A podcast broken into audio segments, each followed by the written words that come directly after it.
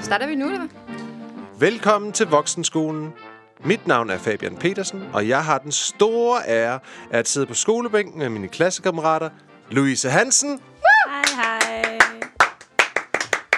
og Sys Bjerg. Folk kommer seriøst til at tro, det her det er klippet ind. Fordi det er så en til en hver gang ens. Jeg prøvede at ændre den lille smule der. Gjorde du det? Ja, det Hvad? du, hvis du virkelig lige lytter efter de andre, og så til den her, Okay, så vil du høre en forskel. det vil jeg gerne høre. Voksenskolen er en podcast, hvor vi sætter os tilbage på skolebænken og lærer forfra. Og øh, så er vi tilbage fra frikvarteret og er til time igen. Hvad lavede I ude i skolegården? Jeg kommer lige fra arbejdsdag i der, hvor jeg bor. Hvor vi har flyttet en masse krukker og fejret under en masse krukker og tømt kældre for crap og klippet tørre ting af træer. Tørre ting af træer. Ja. Jeg har fjernet tørre ting fra træer. Ja, du ved, det man skal gøre, når øh, havemøblerne egentlig skal stilles ind, sådan som man jo husker, vi har jo nu fået vintertid, Fabian, det ved du. Jo, det ved jeg. Ja, og det kan man ikke huske, hvis man ikke lige stiller øh, møblerne ind, men vi lå dem faktisk stå, så jeg aner ikke, hvad klokken er nu. Så jeg har tørret under nogle øh, vaser. Nej, hvad sagde du? Nej. Og nogle tørre grene. Ja, ja, det er det. Er det. Det vil mit takeaway fra det. Det er Super. flot, at du deltager i det arrangement. Jamen, det er faktisk virkelig, virkelig hyggeligt. Okay, men det er jo sådan noget, jeg kan huske, dengang vi boede sammen med søster, vi havde arbejdsdag ude i gården, så gjorde vi alt, hvad vi kunne for at slippe for det. Ja, men det er jo meget svært, når man bor i stuen. For det Ja, kan jo det- se, når man er hjemme. Ja, Kan du jeg huske, bor også i stuen. en eller anden gang havde sindssygt mange tømmermænd, og hvor de lige pludselig alle sammen står ude foran vinduet og er i gang. Ja, ja, og bare sådan, det åh oh, nej, vi blev nødt til det. Ellers blev vi nødt til at ligge ned hele dagen, indtil det var færdigt. Der sov Ja. jeg faktisk hjemme hos jer den dag, fordi at Du har taget et Og rigtig Patrick- øh, flot billede af mig. Ja, Patrick så så der også. Ja. Og du ligger med røven i vejret og skraber imellem brostenene Ja. med en ske Ja. for at få mos yes. væk. Det kan jeg også Det huske. var så hårdt. Fordi vores gård, der var jo ikke særlig stor til alle de mennesker, der egentlig faktisk boede der. Mm-mm. Så Men det vi var sjovt nok rigeligt meget arbejde, hvis man virkelig tænker sig om. Jamen, I gjorde det også lidt sværere for jer selv, end man bør. Hvad sådan, Fjerne den med ske. Det er ikke i orden. Der er ikke nogen, vi havde ikke nogen, jeg havde ikke nogen have, have, haderedskaber. Nej, det er derfor, vi kan bruge tandbørster og ske og sådan noget. Freudian slip. Det blev flot. Hadered- Haderedskaber. Nå, så du gjort rent ud i gården. Det er jo... Øh, Ja, det var pisse hyggeligt. Men hvad har du ellers lavet? Så har jeg fået røvfuld i spørgsmålsspil. Mm, Ja, jeg var hjemme hos min kollega Eva. men du er øh, en god vinder og en god taber, er du ikke det? Jo, jo, men jeg ved også, at når jeg sætter mig til et øh, spørgsmålsspil, så ved jeg kun de spørgsmål, de andre får. Nå, for du, er det fordi presset er på dig? når Nej, du jeg, får... bare ikke, jeg kan bare ikke huske, altså du, det vi har snakket om før, jeg kan jo ikke huske årstal. Nå, for helvede. Altså, det dur ikke for mig. Og så ja, så, så, så, det- så det, det taber jeg rigtig meget i. Årstal. Det er virkelig også nederen at altid skulle svare på årstal. Nå, men ellers noget med, hvor hvornår geografi er egentlig heller ikke så stærk Nå. i, men jeg ved godt, altså jeg fik, jeg skulle give et spørgsmål til min kollega Eva der, og det er, hvad, hvem, hvilken sanger har det borgerlige navn Brian Risberg Clausen? Ja, den kender du. Og jeg er sådan, haha, easy, den her kan du. Og sådan, hverken Eva eller Rasmus kunne det. Ja. Og de sad bare sådan, hvem er det? Og jeg var sådan, ingen retfærdighed til i verden, at jeg ikke fik det spørgsmål. Siger det bare. Det er Nå, men det får jeg altså Skulle du altid. så ikke, røv. øh, skulle du så ikke bedservise på den? Eller det er måske ikke bedservise? Nej, det var ikke bedre, hvis det Nej. var et nyt et, der var, en, der var på tid, så det var endnu mere stressende, end det plejer. fanden. Ja, men så vandt jeg i Cards Against Humanity, tror jeg nok. Hmm. Du lavede den bedste joke. Ja, det er jo noget med, vi, vi spillede, når vi nåede op til 10. Jeg, blev faktisk, jeg er lidt i tvivl om, om jeg løber nu, om det faktisk var Rasmus, der vandt. Nå, pyt. Men det, du har også lige spillet. Jeg har også lige spillet Cards Against Humanity. Det er fandme et sjovt spil. Det er så sjovt. Har du prøvet det? Nej, det er ikke rigtigt. Det handler om at lave den bedste joke. Jamen, jeg kan godt huske, hvad det er. Ja, det handler om at skrive det mest upassende. Altså, sådan, Jamen, det er jo det, jeg mener. Men jeg har spillet det en gang på dansk, og det går bare ikke. Fordi det, nej. det, når man spiller det på engelsk, så kan man godt køre sådan nogle nazi baby jokes og sådan noget, men, Ja. men når du så pludselig er på dansk, så sidder man bare sådan, det kan jeg ikke, det kan jeg ikke, det, det går ikke der. Det kommer for tæt på. Ja, det er rigtigt. Det er faktisk ikke løgn. Øh, engelsk fungerer rigtig godt. Øh, Der er også en anden ordlyd på tingene. Ja. Altså, der var et kort, der vandt i går, for det var itchy pussy. Det er bare en fed ordlyd. Åh, itchy ja, pussy. itchy. Kløende. Jeg kan ikke lige huske konteksten, men uh, det var virkelig ja. bare sjovt. Men det er sjovt. Og Tiny Horse, den er også altid god. Tiny Horse er Ja, altid god. Tiny Horse, jeg vandt, jeg den vandt med Tiny Horse. Er det rigtigt?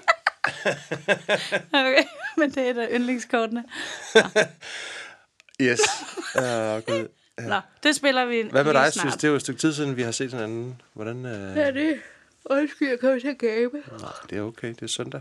Nej, det er bare, fordi jeg er koncentreret om min øh, forestående fremlæggelse. Mm. Det er min hjerne, der kører i det højt gear, så gaber jeg altid. Mm. Øhm, jeg har lavet musik, Ja. ligesom de andre gange. Nu er jeg snart færdig med min plade. Rigtigt? Ja, Allerede? faktisk snart, ja. Eller det er jo kun en halv plade, ikke? Men den er snart færdig. Ej, det bliver så Og godt. det Vi skal have reception. Ja, så skal vi have reception.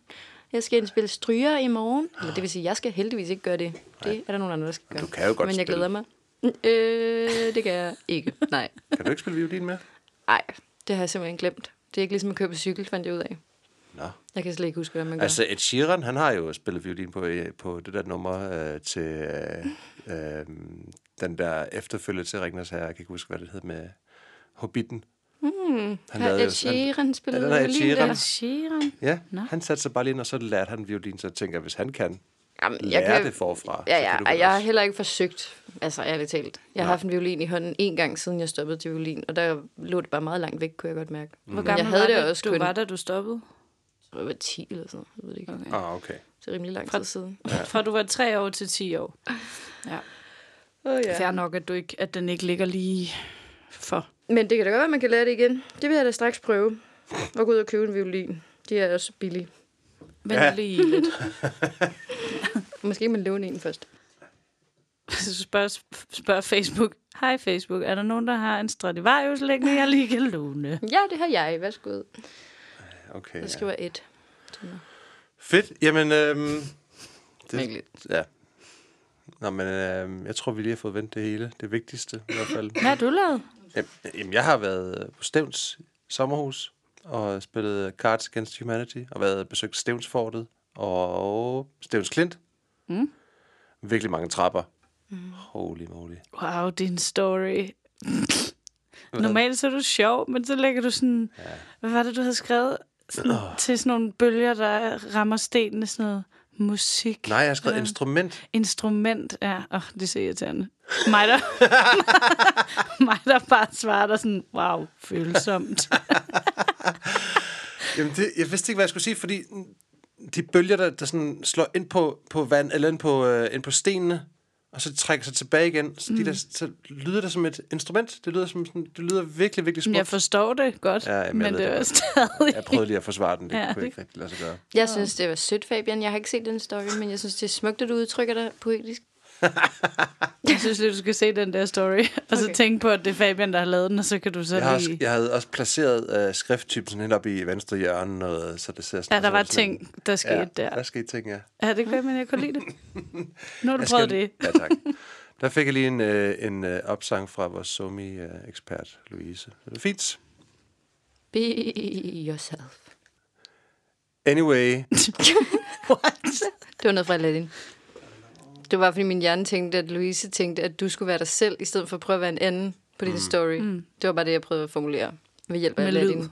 Ja. Hvem siger? hjælp af. Disney. Nå, Det gør Genie det er der, der, hvor han er en han bi. er- Sjovt nok. Han har tryllet sig om til en bi, og han skal op og sige det i øret til ham, hvor han prøver Ja. at spille smart over for Jasmin. Jeg kan huske det nu. Nå, det er lige meget. Du prøver at spille smart med naturen. mm, det skal man ikke. Det skal du bare ikke, Mam. Fucker naturen med dig. Ikke på de sociale medier i hvert fald. Nej. Alright. Godt så. Nok snak om naturen og følsomme... Øh, Stories. Øh, ja, følsomme stories. Synes, det er ja. din tur til at, øh, lave en fremlæggelse om et eller andet, som øh, du har øh, dykket ned i. Og øh, Louise og jeg, vi er meget spændte på at høre, hvad, hvad der skal ske. Mine øjne er helt åbne. Ja. Også ører. De er så åbne. Okay, jamen, jeg har også glædet mig rigtig meget. Kan I gætte, hvad for en fag vi skal have? Uh, ud fra hvad? Ud fra mig. altså filosofi igen? Nej. Nå. Øh, Second guess, anyone? øh, det er svært at Ej, læse det på sådan- dit ansigt. Jeg har lyst til at sige gymnastik, men ja. Ej, hvor er det sjovt. Tysk? Hvad? Nej. Dansk? Nej. Musik? Ja, Nå ja, Nå, gud, hvor er jeg dum. Helvede. Wow. virkelig, Hvor fedt, virkelig. du bare sidder sådan og kigger på sådan, well, hello. Jeg er virkelig glad for, at I siger gymnastik for musik. Jeg ved, din, din, Det er svært at fremlægge om gymnastik. Ja, men- og du er ret glad for den tyske autobahn, så tænkte du, måske Det kunne det jeg være også. noget. Men der er også masser af Tyskland i det, vi skal snakke om. Fordi øh, jeg har valgt, at vi skal have om de store komponister. Nå. Vi skal Wow. have om klassisk musik. Wow. Og øh, jeg øh, startede Okay. okay. ud meget ambitiøst og skrev en liste på en 10-15 stykker. Fandt meget hurtigt ud af. Det bliver simpelthen for langt. Okay. Jeg troede, jeg godt lige kunne sådan høvle igennem en hel masse af de øh, rigtig fede, men det, det, det går ikke. Så jeg har kortet det kraftigt ned. Men øhm, vi starter. Fedt. Jeg vil gerne starte fra begyndelsen. Øh, men det kan vi heller ikke helt. Vi starter her. Nu trykker jeg på play. Ja, lad os Så se, kan hvad I der høre, sker. om I kan gætte, hvem det er. Åh, oh, gud.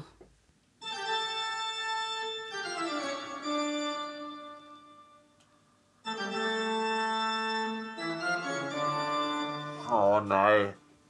Ej, det er så frygteligt, hvor er min Shazam. Vi skal lige være meget opmærksomme, fordi vi må ikke spille mere end 20 sekunder, hvad jeg har sagt. Okay. Er det Mozart? Er der noget koda? Noget? Jeg får lyst til at spise uh, Mozart Men øh, det er heller ikke, det skal slet ikke være sådan noget her, hvor øh, vi øh, gør grin med hinanden. Det var kun, øh, fordi jeg synes, det var sjovt, om I kunne gætte, hvem det var. Men kunne I høre, hvad det var for et instrument?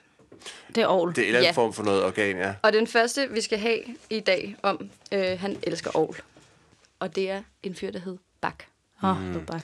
Ja. Johann Sebastian Bach. Han er fra 1685, det vil sige, at han er 300 år ældre end mig. Og øh, han døde i 1750. Aha. What? Nå, okay. Han var tysker, og han skrev det, som vi kalder barokmusik. Og det er sådan noget musik, som man kan forestille sig, at folk med pudrede perukker Ja. ja. nejer for hinanden til. Jeg kan lige spille et lille bitte eksempel her.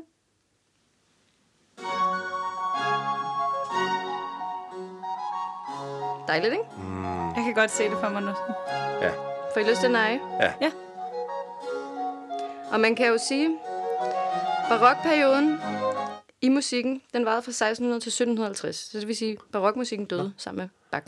Lavede han musikken til de der brygklædte mennesker? Det gjorde han jo i stor stil, og det Altså han kiggede, blev han inspireret af at se de der brygklædte, klæde, klædte, negne mennesker. Og så tænker han, de mangler lige et soundtrack. Jamen altså, der er du faktisk fat i øh, noget, som er meget rigtigt, og man kan sige, at alle folk, i hvert fald i øh, den bedre borgerskab, havde jo pudret perukker på. Ja. Det havde Bach også selv.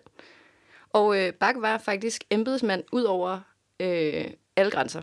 Nå, han havde, ja, han havde forskellige jobs, som jeg vil fortælle jer om. Vi, øh, jeg har simpelthen ingen idé om, hvor lang tid det her kommer til at tage. Så øh, vi prøver bare at se. Øh, men det er faktisk øh, fuldstændig rigtigt. Han øh, har forskellige jobs, og når han har et øh, job, så gør han det, han bliver bedt om i det job. Men jeg vil lige starte med at øh, tage skru tiden tilbage til starten af Bachs liv. Fordi jeg ved ikke, jeg synes bare, det er meget interessant også lige at sådan vide en lille bit smule om de her komponister. Jeg har valgt noget musik, så vi kan følge med i, hvordan det lyder, Fedt. de forskellige ting, for så er det lidt sjovere. Øhm, og det er jo meget forskelligt. Altså, nu levede Bach for meget lang tid siden, så det er ret lidt, eller det er, ikke, det er ikke så meget, man ved om hans person, men man ved dog lidt. Og det synes jeg bare, jeg vil give videre til jer.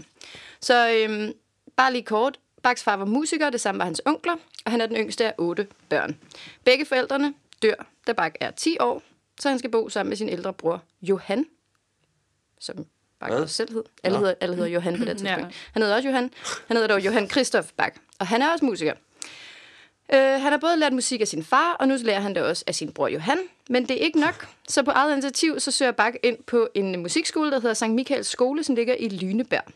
Og han er bare en rigtig god elev. Skolen ligger to ugers gang fra Bachs hjem. To ugers gang. Bach er rigtig glad for at gå også. Hvad for noget? Hvad? Hvad gå i to uger? Det kan man sagtens bare vente. Altså går han to uger før skolen starter? Jeg tror ikke, han går hjem hver dag. Ej, det føler jeg heller ikke, Nej, det kan- på nogen som helst måde gøre. kan lade sig gøre. Men, men fedt. Fedt ikke. Jeg, jeg tror ikke, han gør det dagligt. Nej, men han har det rigtig godt på den her skole, og han får lov til at øve sig på orglet i uh, St. Johns Kirke, som ligger i nærheden af skolen.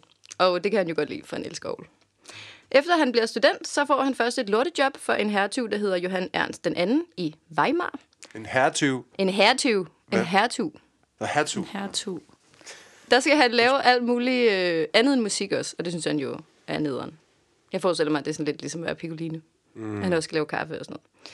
Det gider han ikke. Men så bliver han inviteret til Arnstadt i 1703. På det tidspunkt er han 18 år. Fordi at øh, han skal inspicere et nyt orgel. Han har nemlig allerede fået ry for at være en rigtig god organist. Og så laver han et kongeshow med det her orgel, og han får tilbudt jobbet i den nye kirke. Hurra! Det er et meget bedre job. Det vil han meget hellere. Han er lidt besværlig, og han kommer tit op og skændes med folk. Og han synes, at det kor, han har fået der i Arnstadt, det er for dårligt. Han skulle efter sine have kastet sin paryk efter en orgelspiller, der lavede en fejl under en koncert med ordene, du skulle være blevet brolægger. En gang så kommer han også op og slås med en bassonist, fordi han siger, at bassonisten, når han spiller, lyder som en hundged. Men bassonisten bliver sur og angriber Bak, som svarer igen med en dolk. Hardcore. Med en dolk. Ja, jeg ved ikke. Altså, der er simpelthen så mange forskellige historier om de her ting, og nogle okay. af historierne har han en dolk, nogle af historierne har han ikke. Men det er i hvert fald helt sikkert, at han ikke var den nemmeste at arbejde sammen med altid. Bak blev fyret fra det her, han blev fyret fra det her job i Arnstadt, Nå, hvor mærkeligt. fordi han, nej, det er faktisk ikke på grund af det med dolken. Nej, det er fordi, at han med jævne mellemrum, spørgsmålstegn, fordi det er der også for lidt forskellige versioner af, hvor tit han gjorde det her. Men i hvert fald på et tidspunkt er han i hvert fald skrevet fra sit nye arbejde, uden at få fri, for at gå til Lübeck, som ligger 378 km væk fra Arnstadt. Ifølge Google, Google Maps tager det 77 timer. Er god. Er vi, hvad, er vi- hvad var det? Det var 1600 noget? 1703. 1703? Hvad har man af transportmidler i 1703? Men han går på sine går. ben. Jo, men altså... Jamen, det, der er da 380 garanteret kilometer. alle mulige andre muligheder, men han kan jo godt lide at gå. Det, han går bare Caminoen. Eller også var det det billigste. Den tyske Camino. Autobahn. Jeg tror faktisk godt, han kunne lide at gå. Altså, det håber jeg da. Ja, han gjorde det i hvert fald der. Og det betyder jo, at han var ret lang tid væk fra sit arbejde, kan man sige. ja. Fordi han gik heller ikke hjem med det samme den dag. Men øh, han skulle besøge sin yndlingsovlven, Dietrich Buxtehude. Jeg ved ikke, om man siger det sådan. Det gætter jeg bare på, fordi du er i Tyskland. Sin yndlingsovlven. Ja. Altså, Dietrich, han var bare super god ved ovlet, og det synes jo var så spændende. Så derfor så går han altså hele vejen til, uh, til Lübeck for at besøge Dietrich. Og myterne siger, at han faktisk gerne ville have haft et job for ham, men for at få stillingen, så skulle han gifte sig med hans datter. Hmm. Og det gad han ikke. Så det bliver der ikke noget af. Men han er så blevet fyret fra sit job. I 1706 så får han et nyt job igen, og han bliver organist i Blasiuskirken i Mühlhausen. Det er igen et step op, og han får et lidt bedre kor at arbejde med, og han får også overtalt kirken og øh, dem med overhovederne i byen til at gøre orlet bedre, renovere det, og det går de med til. Og endnu en fed ting for Bach, han gifter sig med sin kusine, Marie Bedre. Barbara. Bedre end datter. Ja, så jeg ved Eller ikke. bror Johan. Han kunne måske ikke lide Nå, ja. Buxtehudes datter. Ja, det kunne han jo til synligheden ikke. Så havde han nok gjort det. Nej, men nu har han så fået en god kone i sin kusine, og det er jo dejligt. og i, i 1718, så tager han tilbage til Weimar og får et endnu bedre kor. Altså Bach, han er virkelig arbejdsom, han vil gerne opnå noget. Øhm, så øh, altså hele tiden, on his way, ligesom når han går til Lübeck. Fordi, hvordan får han de her jobs egentlig? Jamen altså, det er jo lidt forskelligt, ikke? Der, øh, for Man kan jo ikke bare sende en CV afsted. Nej, Eller- men det er jo så for eksempel sådan noget, hvor han spiller et show for nogen, Nå. og så synes de, det er nice. Eller han... De, Eller gifter sig med det, nogens Ja, eller gifter datter. sig med nogen. Eller han, får jo, han har jo allerede et ry som en rigtig god organist på det her tidspunkt. Så altså, a word gets around. Ikke? Men øh, det går i hvert fald lidt bedre med det her nye job, og det er for hertug William Ernest af Saxe-Weimar. Mm-hmm. Ja, det kender vi jo alle sammen. Han og Barbara, de får deres første barn. De vil sammen få syv børn, hvoraf Wow. tre bliver voksne. Nå, Der er jo mange puha. Børn, der Ja. ryger i svinget dengang. Man. Og hvad der er endnu mere hyggeligt, så flytter Barbaras ældre søster ind og mm. hjælper med husholdningen. Meget ligesom i Matador. Okay. Ej, jeg føler, der kommer noget øh, intrigeagtigt. Ja, jeg Gør tænker også, hun får også lige pludselig nogle børn. Det? Ja. Uden at Det masse. gør hun faktisk ikke. Nej. Hun er der til hun dør. Nå. Ja. Men det var da sikkert rigtig dejligt. Jeg håber, de var gode venner alle sammen. Øhm, han er nu 23 år, og han får rigtig meget øh, gang i musikken. Han- Und, hvad? Undskyld, han har syv børn og er nu 23 år. Nej, nej, jeg sagde bare, at de får det sammen første. syv børn. Det, er Okay. ikke, øh, det sker ikke alle sammen på en dag heller. Nej. Men øh, Tidsregning altså- var noget andet dengang. Ja, han gik jo øh, 877 km den dag og fik syv børn. Ja, men han kunne altså noget med tid. Nej, han, øh, han begynder at skrive rigtig meget musik her, da han er øh, 23 år. Han er inspireret af mange forskellige øh, af sine øh, samtidsmusikere, blandt andet ham her. Det kan være, I ved, om det er. Den kender I. Beethoven. Han er italiener. Det her, det hedder forår. Nå, Vivaldi. Ja! Ja, ham var han inspireret af, og en masse andre, som øh, nogle af dem vil vi komme til at nævne senere. Bach, han skriver præludier og fugaer, som han senere udgiver i det veltempererede klaver. Og øh, Ja, I fniser. den sætning, den forstod jeg simpelthen ikke. Øh, Nej, jeg, forstod, jeg forstod det godt, men jeg griner bare af, at hver gang du sætter noget på, så siger, så siger jeg bare Mozart. det var meget mig. Jamen, På et tidspunkt rammer du rigtigt, tænker Ja, jeg. ja, præcis. Jamen, det er faktisk rigtigt nok. Ja, okay. Veltempereret klaver. Kør. Ja.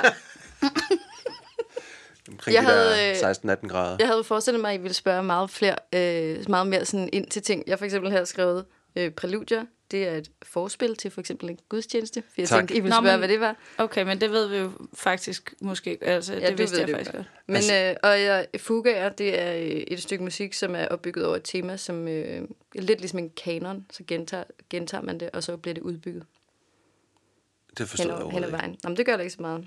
Du spurgte heller ikke, nu sagde jeg det bare selv. Okay, nu godt. hører vi lige et lille bitte smule af det her øh, præludium nummer et fra Johann Sebastian Bachs veltempererede klaver.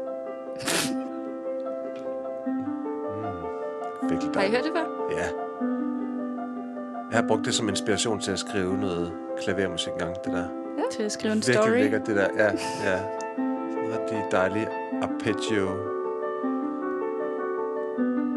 Ja, og du er ikke den eneste, der er blevet inspireret af det her stykke musik. Nej. Der er rigtig mange andre, øh, blandt andet, blandt andet Mhm. mm. Andrew Lloyd Webber. Jeg skal man til at stjæle lidt derfra. Mm.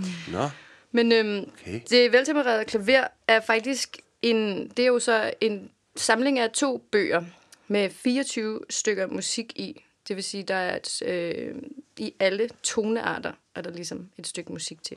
Og det veltempererede klaver er ikke bare en række musikstykker, det er faktisk en helt ny måde at stemme klaveret på. Før i tiden, der kunne man, der var klavererne, eller det var jo ikke engang klaver, fordi det her er jo faktisk skrevet for cembalo eller nogle af de ældre strenge instrumenter fra barokkens tid. Mm. Men de stemte på en helt anden måde, end vi gør nu. Og det er sådan noget, jeg vil gerne bare lige sådan sige det kort, men det er simpelthen så kompliceret. Ja. Og det starter med Pythagoras, oh, ja. som jo levede før Jesus Kristus. ja, det gør Og han. øh, allerede der er vi bare meget langt tilbage. Men jeg forstår ikke rigtig, hvorfor eller hvordan. Men han har jo regnet ud med en eller anden pind og noget sand og en ja. snor, ja. at øh, kvindcirklen ikke er en cirkel. Hvis den er helt ren, så bliver det en spiral. Den, Og det er... Øh, Selvfølgelig, ja.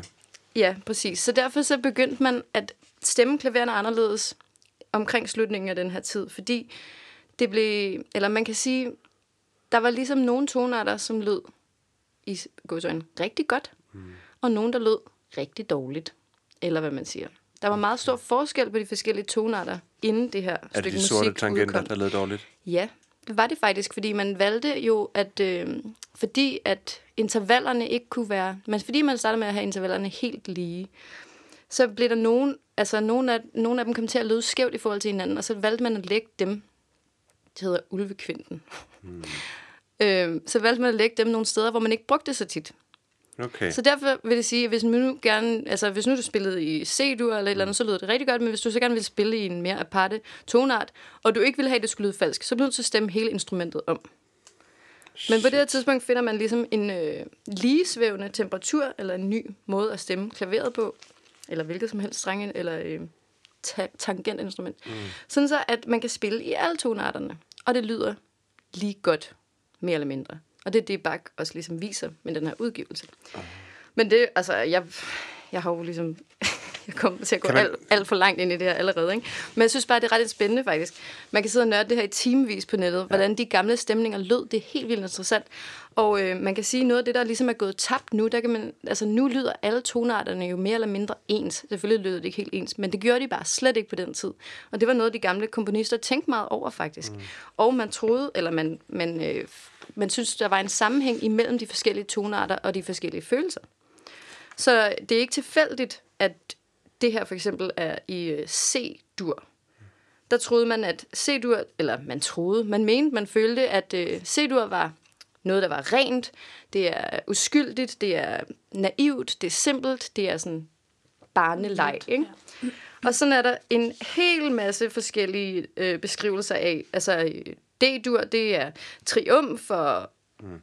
sejr og alt muligt. Nå, men altså, jeg har en hel liste over de her, her det er ret sjovt. Wow. Men man kan sige, at nogle af de der nuancer er jo gået lidt tabt nu, hvor alle tonarterne lyder ens, men til, på den anden side, så har man jo bedre mulighed for at udfolde sig, og det var det, man gerne ville. Kunne man så godt tidspunkt. spille sammen med andre instrumenter? Ja, man kan sige, altså, Uden at det blev fucket helt op. violinerne og celloerne og alle de andre, de har jo mulighed, de intonerer jo selv. Der er jo ikke nogen tangenter, der skal Nej, trykkes ned, så de lægger sig jo op af, hvilket instrument de spiller. Ikke nu. Men jeg, jeg ringede ud til mine forældre, som er klassiske musikere, for Ja. at få dem til at forklare det her, fordi at jeg ikke fattede en hat. Og det gør jeg stadigvæk ikke helt, men jeg prøver da at øh, give den hat videre til jer nu. Men det var det... Jeg kan se, at I forstår en halv hat ligesom mig. Og det er jo et godt udgangspunkt. Nå, ja, men vi kan jo selv lave Men der sagde min mor bare, ja, altså øh, et eller andet med, nej, jeg kan ikke engang, jeg skal ikke gå ud i den der. Vi må hellere gå, vi går videre. Men Få et altså, lyd, lydklip af Signe, der prøver at forklare det. Ej, nej, det var bare sådan noget med, at øh, hvad for nogle toner, der er ens på violinen, som ikke er ens på violinen, men de er ens på klaveret, hvor jeg sådan, hvordan kan det jo det ej, vi kan godt lige ringe til din mor og spørge. Ja, vi ringer til hende. bagefter. Men Ja. det er ret sjovt at tænke på, at alle de her ting, selv det, jeg har spillet for jer nu, det er jo nyere indspillinger. Det har jo ikke lyttet sådan her på. Bachs tid. Det har faktisk lyttet ret anderledes. Og vi kan ikke engang rigtig vide, hvordan det præcis har lyttet, fordi Bach stemte selv sine instrumenter, fordi han synes ikke, der var nogen af de stemninger, der ligesom var øh, tilgængelige, som var fede nok for ham. Okay. Så det kan være, at lytte på en helt... Jamen, jeg var faktisk inde og høre på et tidspunkt inde på øh, øh, den gamle scene, der var inde og høre en, øh, en opera, hvor de havde barokinstrumenter. Altså mm. instrumenter, der var, ja, hvad, 400 år gamle? Nu siger jeg bare et tal, det er 300. 300 år ældre end mig. 300 år, ja. Øh, og det var helt vildt. Altså, dem måtte de ikke mic'e op. Og når jeg siger mic'e op, måtte de ikke putte mikrofoner hen foran instrumenterne, så man kunne høre dem højere. Så det var, sådan, det var en virkelig mærkelig oplevelse at se de der helt gamle instrumenter, og så ikke... Så du kan ikke rigtig høre det alligevel, men det gav en meget intens øh, oplevelse. Men Ja. kunne de godt spille sammen med andre instrumenter, så? Der Jamen, ikke var... Jamen, de, det var et helt orkester jo, og så var det jo Okay. så øh, stemmer for resten, ikke? Mm. Ja. Jamen, det er ret spændende. Meget af de, mange af søvn. de instrumenter, som, de blev, som han har skrevet på på det her tidspunkt, der kommer heller ikke særlig meget lyd ud. Altså, det er bare til at sidde og spille for sig selv mm. derhjemme. Nå, det er meget spændende med de her forskellige stemninger. Men øh, vi kan ikke gå så meget længere ind i det. Vi må lige gå videre med Bachs liv, fordi han skal nå meget endnu. I 1714, der er han næsten 30 år, og så bliver han forfremmet til chef på sit job. Han bliver koncertmeister at the Ducal Court. The Ducal Court. Det er meget Hvad er det? Det er hertugens halløj. Jamen, det er fordi, jeg kan ikke finde ud af at oversætte det. Hvad er det? Det er i hvert fald det her. Men det er fordi, det er jo også al, altså, historie på det her tidspunkt. Ikke? Altså, landene hedder jo ikke det samme, som de gør nu, Nej. og bla, bla, bla, bla. Men i hvert fald, det er hertugens halløj, og der bliver han altså koncertmeister, og det er bare kongefedt for ham. Han skal skrive vildt meget kompliceret musik hver måned for den lutheranske kirke, og det synes han er fedt nok, men han gider faktisk heller ikke rigtig blive der i længden, fordi hans ven, prins Leopold af Anhalt Køten, tilbyder ham et endnu federe job. Men hertugen bliver sur, og han vil ikke lade Bak øh, sige op, så han putter ham i fængsel i en måned. Men når han så har været i fængsel i en måned, så må han så godt sige op alligevel. Så det var heldigt. Og i 1717 får han så job som kapelmester for prins Leopold, Leopold af Anhalt Køten. Kom der prinsen ikke lige kom ned og sige, hey, det er der noget pis ud med ham. Altså, hvis Det han var var en prinseven. Ja, men, ikke bare smide folk i fængsel, Men han havde jo lige, altså, ja, han havde jo lige fået en øh, fed ansat i bakken, og så vil han bare skrive. Hvad er forskellen på kapelmeister og koncertmeister? Jeg tror faktisk, det er rimelig meget det samme. Okay. Eller måske er det ikke. Og sikkert nok en forskel. Altså, kapelmesteren har nok ikke indflydelse på, hvad der skal spilles, men hvordan det skal spilles, og koncertmeisteren har sikkert indflydelse på indholdet. Det er Men det er jo også spændende, fordi det er jo mig selv, der har skrevet, han, Nå, han var koncertmeister for hertugen, og nu er han kapelmester for prins Leopold. Nej, nej, han skriver og spiller musik, uanset hvor han er i hvert fald. Nå, men øh, prins Leopold, han er ikke religiøs, så Bach får ligesom høvlet en masse sekulær musik af i den her periode, fra 1717 til 1723. Blandt andet en masse dansemusik og de berømte Brandenburger-koncerter. Og der, der hørte vi, øh, det var det, vi hørte i starten med de pudder på rykker. Vi hører lige to sekunder af en af de andre.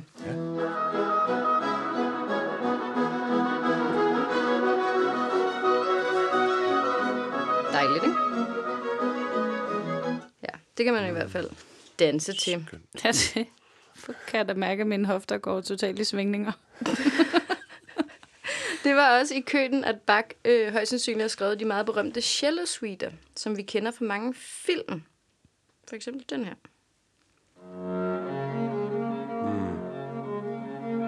Yes. Ej, cello. Ja, det lyder så godt, ikke? Jeg elsker cello. Er det ikke rigtigt, det er med i nogle film? Jeg har det Mange det er med i nogle film. filmene, ja. Jeg kan ikke lige komme på en film. det er kan i hvert fald ikke Pretty Woman. Nej, det lyder i hvert fald dejligt. Nej, godt. Ja, i t- 1720, der stiller Marie Barbara pludselig træskoene. Nå, Hans øh, kusine, kone. Men Bach spiller ikke Konen til. tiden, det ved vi jo. Så øh, han øh, skynder sig, og allerede næste år gifter han sig igen. Og den her gang er det så med en 16 år yngre model. En øh, lækker sopran, der hedder Anna Magdalena.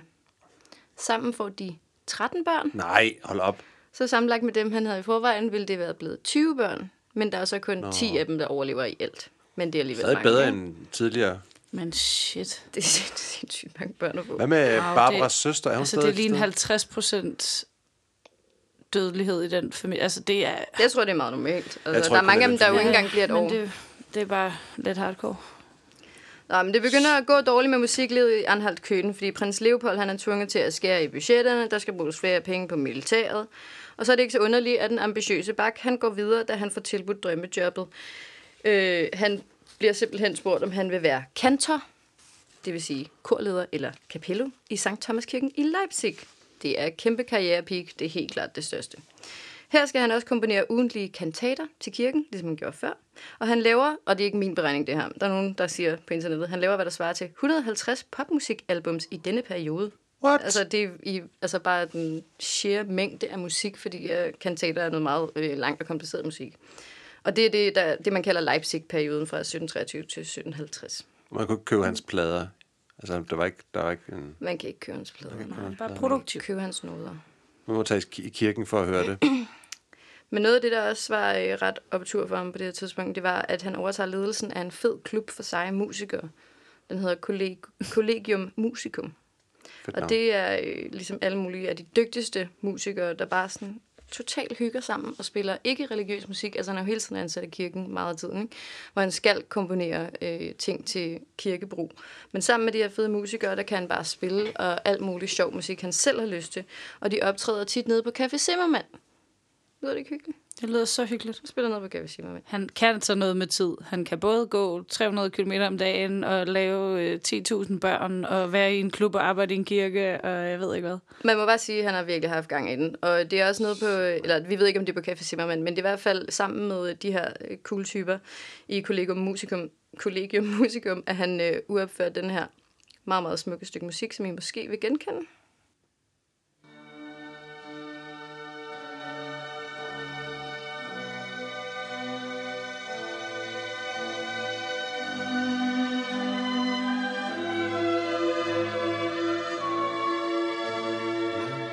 Kender I det? Ja. Kan du ikke se, at jeg gik med fingrene? Jo, ej, jeg får det så godt, når jeg hører det. Kan Det er I- virkelig dejligt. Det her musik, kender I den her måske? Åh, oh, gud, ja. Ej, hvor er det vildt. Gud. Og hvad med den her? Nej, Gud. Det har jeg aldrig tænkt over. Den kender jeg ikke, den der. Nå jo, du kender godt den her. Det kender jeg godt. Ja, okay. Whatever, det var bare lige et lille sidespring. Folk, der er blevet inspireret af den Det her. må man vel godt bare tage, fordi det er så gammelt et stykke musik. Ja, ja, det der må er du der ejer gerne. det mere. Jeg synes, det er smukt. Efter Eller hvad? 70 år. Er det ikke efter 70 år, jeg så tror, det er stopper... 50. 70 år efter ens død. Ja. Ja. Så Nå, men det var i hvert fald øh, orkestersuite nummer 3 i D-dur. Og det var en, øh, det hedder Air, det stykke musik, som Bach skrev. Hvordan Og det er øh, altså- navngiver man ting, når der ikke er noget lyrik på? Altså, det er sådan, hvorfor? Det er jo en følelse. Nå, okay. Ligesom når du ser bølgebruset og, øh, og siger instrument. Ikke? Bare en fornemmelse. Ja, jeg vil øh, også mene, jeg er ligesom Johan Bach. Ja, I har mange ting til fælles. Du kan også godt lide at gå Ja. over til køleskabet og hente en bajer. Nå, okay, men han arbejder i hvert fald i St. Thomaskirken i Leipzig, og så er der så en øh, Augustus den Stærke. Han er en fed fyr, som dør. Og øh, så er der Fed fyr. Han er en fed fyr, som dør. Ja. Han er en form for person, og han dør. Derfor skal der være sørgeperiode. Og når der er sørgeperiode, så må man ikke komponere musik. Nej, det er ikke. Og må heller ikke spille musik eller noget som helst. Så øh, der får Bach en masse arbejdsro og til at arbejde på øh, noget, som øh, i første omgang, eller den øh, indsats, der i første omgang hedder Missa, eller det hedder den stadigvæk, den vil senere blive et, øh, en del af hans store værk Messe i B-mol. Og da vi så er færdige med at sørge, så får, øh, får øh, Bach mulighed for at præsentere det her stykke musik for prinsens udvælgelsesdude, og nu får han så jobbet som chord composer. Det må Men ligesom sagde du ikke lige, at han ikke måtte komponere i sørgeperioden? og Det man han godt komponere for sig selv, men han må bare ikke ligesom øh, spille. Okay. Eller sådan, man må ikke feste rundt med musik, når vi sørger. Nej, nej, nej, okay, men man må godt sidde derhjemme og feste. Ja, det, altså, Alene. det, det, har han, det har han i hvert fald gjort. Jeg ved ikke, om han har spurgt om lov. Han virker også lidt Han var lidt uoven. egenrådig. Ja, det er lidt svært. Han går med dolk og komponerer i sørgeperioder og alt muligt. Hvordan komponerede han så? Altså, han havde vel ikke hovedtelefoner på. Man kunne jo godt høre, at han sad og spillede. Nå, men det var jo faktisk det, vi lige snakker om med de der barokinstrumenter. Der er nogle af dem, der ikke siger særlig meget lyd. Nå. Men altså, han boede jo også for sig selv. Altså. Men jeg tænker, at han bare gør det i teorien. Han bare skriver det ned, så i stedet for at spille Det kan han også ganske givet sagtens have gjort. Vi hører lige en lille bitte smule af Messi i b-mol. Messi i B-mol. Det hørte jeg også.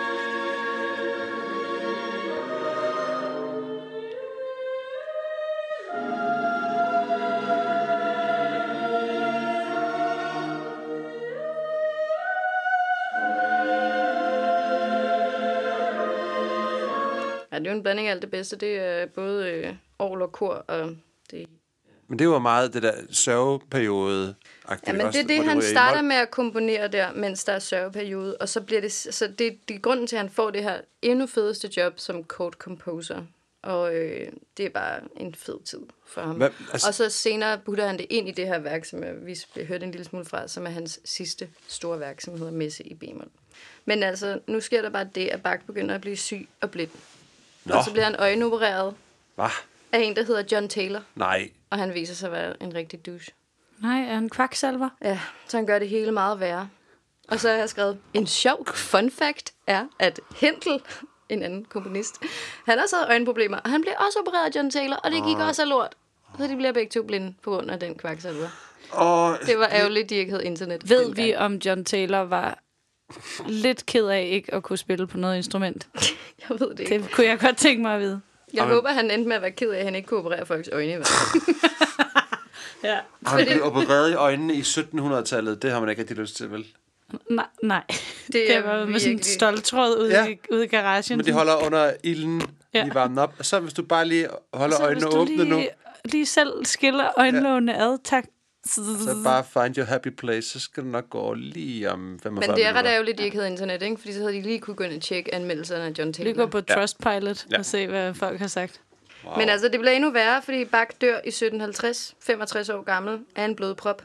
Man tror, blodproppen kom af dårlig øjenkirurgi. Nej. Hvornår fik han den øjenkirurgi? Øh, jamen, det er, har jeg faktisk... Jeg ved ikke præcis, hvornår det sker, men det sker jo umiddelbart inden. Ej, for fanden, mand. Wow, hvor kroppen hænger sammen, var. Altså, Ja. John Det- Taylor. Ja. tænk, når, når jo, man altså dør af en blodprop forårsaget af en øjenoperation. Nå, okay. Øjet virker som noget, man lige sådan lige kan poppe ud. Jo, men de zombiefilm, jeg har set, så popper det ikke bare ud. Så hænger der stadig sådan en, en, en, en tråd. Ja. Det gør det også i ikke zombiefilm, kan jeg fortælle dig. Men altså i virkeligheden. Okay, så du siger, der er en sandhed i zombiefilm. Det siger jeg. Men øh, ja. Men der er ingen tvivl om, at Bach han var en, et kæmpe geni. Og øh, lige efter hans død, så blev han faktisk en lille bit smule upopulær. Eller sådan. Ja. Han blev ikke så moderne, fordi som vi sagde i starten, så døde barokmusikken lidt med Bach. Der kommer noget andet bagefter, som alle folk synes er mere spændende. Men faktisk allerede i 1802, så begynder han at blive lidt spændende igen. Der udkommer en biografi om ham, og interessen vokser stødt op igennem øh, den tid bagefter. Men selvom at øh, alle de almindelige folk, de lidt sådan havde besked på Bach, lige da han var død, oh. så var han altså ikke glemt af de andre musikere. Han har inspireret folk som for eksempel Haydn, Mozart og Beethoven. Og sidstnævnte kunne selvfølgelig spille hele det veltempererede klaver, da han var 11 år. Typisk oh. Beethoven. Typisk. Jeg tror det var, da han var fire. Ikke Og det er altså ikke hunden, vi taler om her. Klokken 4. Det kunne han klokken fire. Ja. Da han kom hjem fra skole. Nå, men noget af det, som... Øh, eller noget af det, som der bliver spillet allermest til Bach nu, Heller stadigvæk virkelig er der mange, der godt kan lide, det er Goldberg-variationerne. De mm. udkom i 1741, noget af det, der udkom i hans levetid. Og vi hører bare lige et øjeblik. Hvad vil det sige her. Se, det her. Det er jo en måde, de kan lyde på. Hvad spiller han på der? Det er cembalo. Kom igen. Eller Hvad spiller han på? det er det samme, men på et klaver. Det er blevet skrevet ud for alle mulige andre instrumenter.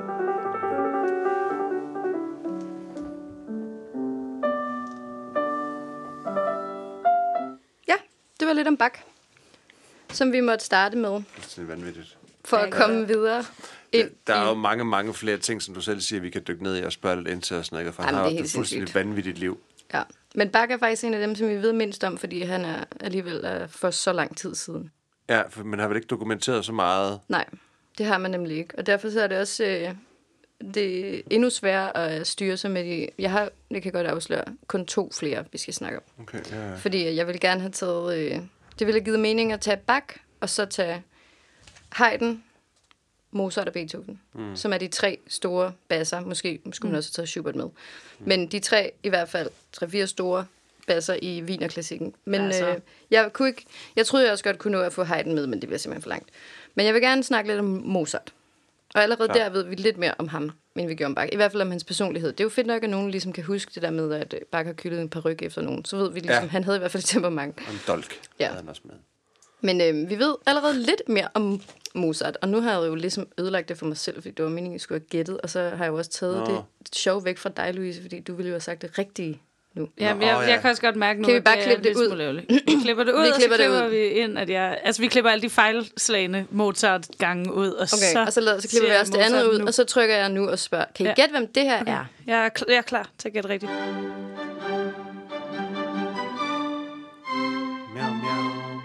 Miau. Miau, miau, miau. Er nu, der har et bud? Ja, det er Mozart. Yay! Flot! Jeg tænker smørreklame, når jeg...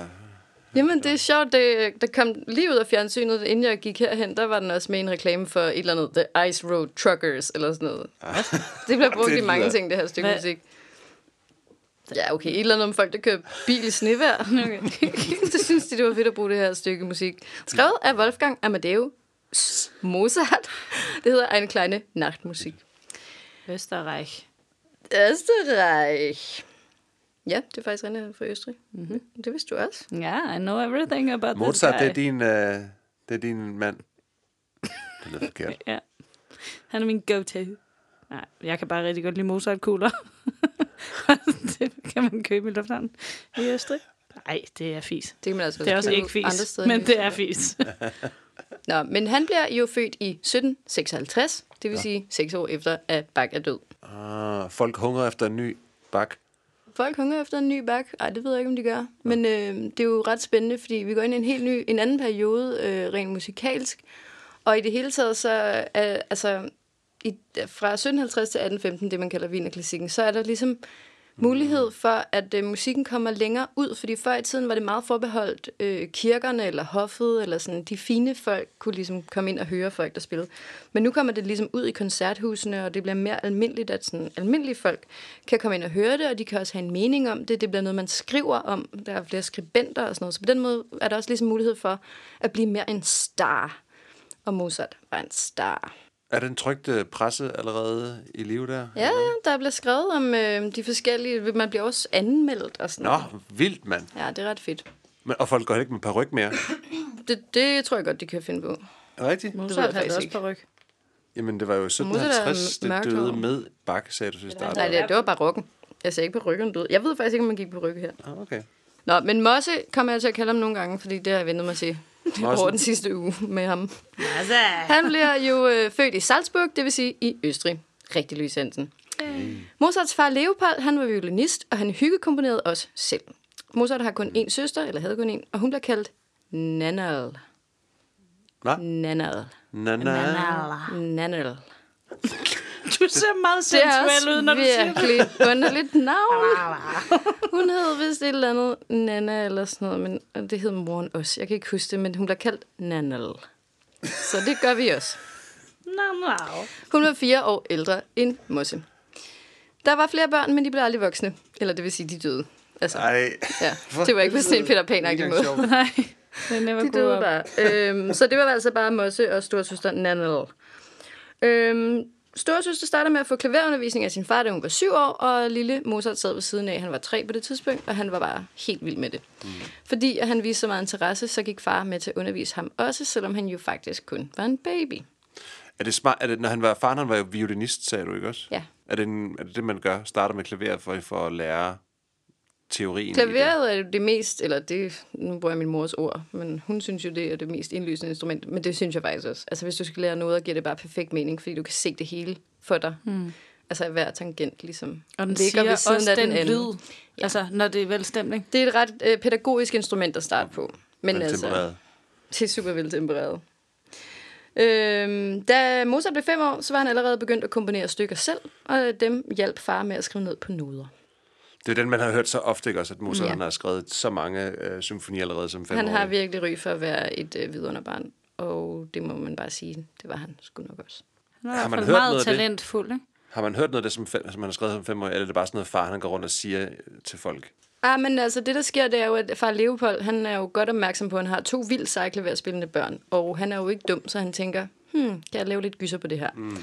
Så han vil gerne tage ud og vise sine børn frem. Så det gør han. I 1762, så tager han øh, Nanal og Mosse med på en Europaturné, som varer tre et halvt år, What? Okay. og han viser sine øh, Prodigy-børn frem. Men er det, fordi de går rundt? Jeg skal også lige til at sige, at det er fordi, de går. Der står faktisk ikke noget om, hvorvidt de går. Jeg tror ikke, de går. Øh, jeg tror, Med de klaver kører- på ryggen. Den femårige. Øh, ja, men det er en fed tur for Mozart. Han får networket en masse, som man jo gør som seksårig. Og øh, han får udvidet sin horisont, både musikalsk og øh, menneskeligt. Og han får selvfølgelig også skrevet sin første symfoni på den her tur. Og det er selvfølgelig før han er 10 år. Wow. Men turen var også lidt hård, fordi de var også ved at dø mange gange af forskellige sygdomme. Mm. Det var livet. Måske de er gået. Ja, det er nok gået noget tid. Shit, man. Senere så tager far og søn alene på tur og efterlader Nanel derhjemme.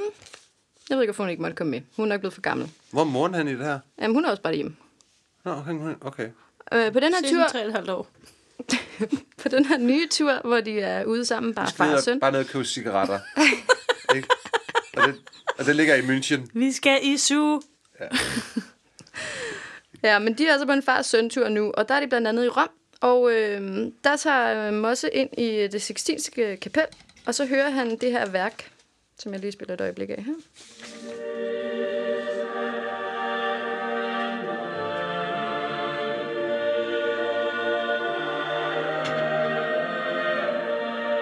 Det minder om sådan noget fra de der film, ikke? Mm. Om, Klokkeren fra Notre Dame.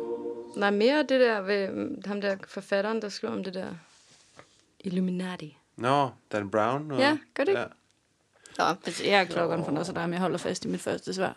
Okay, Jamen, det gør jeg ikke så meget. Det er en 13 minutter lang sats for firestemmigt kor, og Mozart er inde og hører den to gange, og så går han hjem og skriver den fuldkommen ned fra hukommelsen. What? Det vil sige, at det er en form for uautoriseret kopiering af Vatikanets hemmelige musik. Så Nej. det var lidt frægt, men det var også lidt sejt. Er mest sejt. Skrev han det ned, da han stod derinde? Nej, da han kom hjem, Og så kunne han huske det. han kunne huske det. Og det troede jeg faktisk først, da jeg læste det her, sådan, ja, pff, din end. Men det står også rigtig mange steder. Og det er ligesom, jeg tror, han man må... haft fotografisk Han er jo bare et fuldstændig vanvittigt menneske, altså. Nå, men det er også på den her tur, at Mozart finder sin øh, interesse for opera, som skal blive hans livs største passion. Okay. Da han kommer hjem, så vil han gerne have et rigtigt arbejde, så han får et job for prinseærske. jeg, vidste, jeg, jeg vidste, jeg ikke ville kunne sige det her ord. Prinse Prinse, prinseærkebiskoppen. Colora, Colorado af Salzburg. Og det var... Af Salzburg. Helvede. Jamen, det er så svært at Det sige. lyder som slik. Prinseærkebiskoppen. Hvorfor er han også prinseærkebiskop? Jeg forstår det Det er ikke. for mange ting. Men det var han altså. Øh, og det er et super optur job. Ja. Ingen ved, hvad han laver. Nej, nej. Så sådan job, ligesom dit job. Ja. Ja. Nå, men øh, han får lov til at skrive en masse forskellig musik, og det er egentlig meget fedt. Men han vil jo gerne have mere. Altså, han vil gerne have flere penge, og han vil gerne have mulighed for at skrive noget opera. Og operamarkedet i Salzburg på det her tidspunkt er lort. Så han tager ud i verden, 21 år, for at finde sit drømmejob. Og han har en super fed tid. Han bliver forelsket i en, der hedder Aloise. Hallo. Aloise. Og der sker alle mulige øh, rigtig gode ting, men han har rigtig høje tanker om sig selv, med rette kan man sige, og han gider ikke arbejde øh, med hvad som helst. Så han ender med at blive ret flad, og han må pansætte en masse af sine ting og sælge nogle af sine ting, fordi han løber tør for penge. Så sker der det, at hans mor dør, og øh, far Leopold, han finder Sønneke et job hjemme i Salzburg. Og eftersom det går lidt dårligt på den rejse alligevel, han er for eksempel lige blevet smidt ud af sin lejlighed i Paris, og hans store forelskelse dumper ham, så tager han hjem og accepterer stillingen, selvom det slet ikke er det, han gider. Hvad, hvad, hvad er stillingen? Jamen, det er jo så et job for hans gamle arbejdsgiver, Prinse Biskop. Prinse er det. kan ikke sige det? Nå, ja, han, får, han kommer tilbage i folden, ikke? Hjem til Prinse Ærkebiskoppen. Og, øh, Han er bare taget ud og blevet voksen, tænker jeg. Lige jamen, det var en dannelsesrejse, ikke? Ja. Ja, så er han øh, 24 år, og så har han jo lidt fået skrevet sin øh, første opera. Og den får premiere i München, og den hedder Idomeneo. Den kommer der lige et lille bid af her.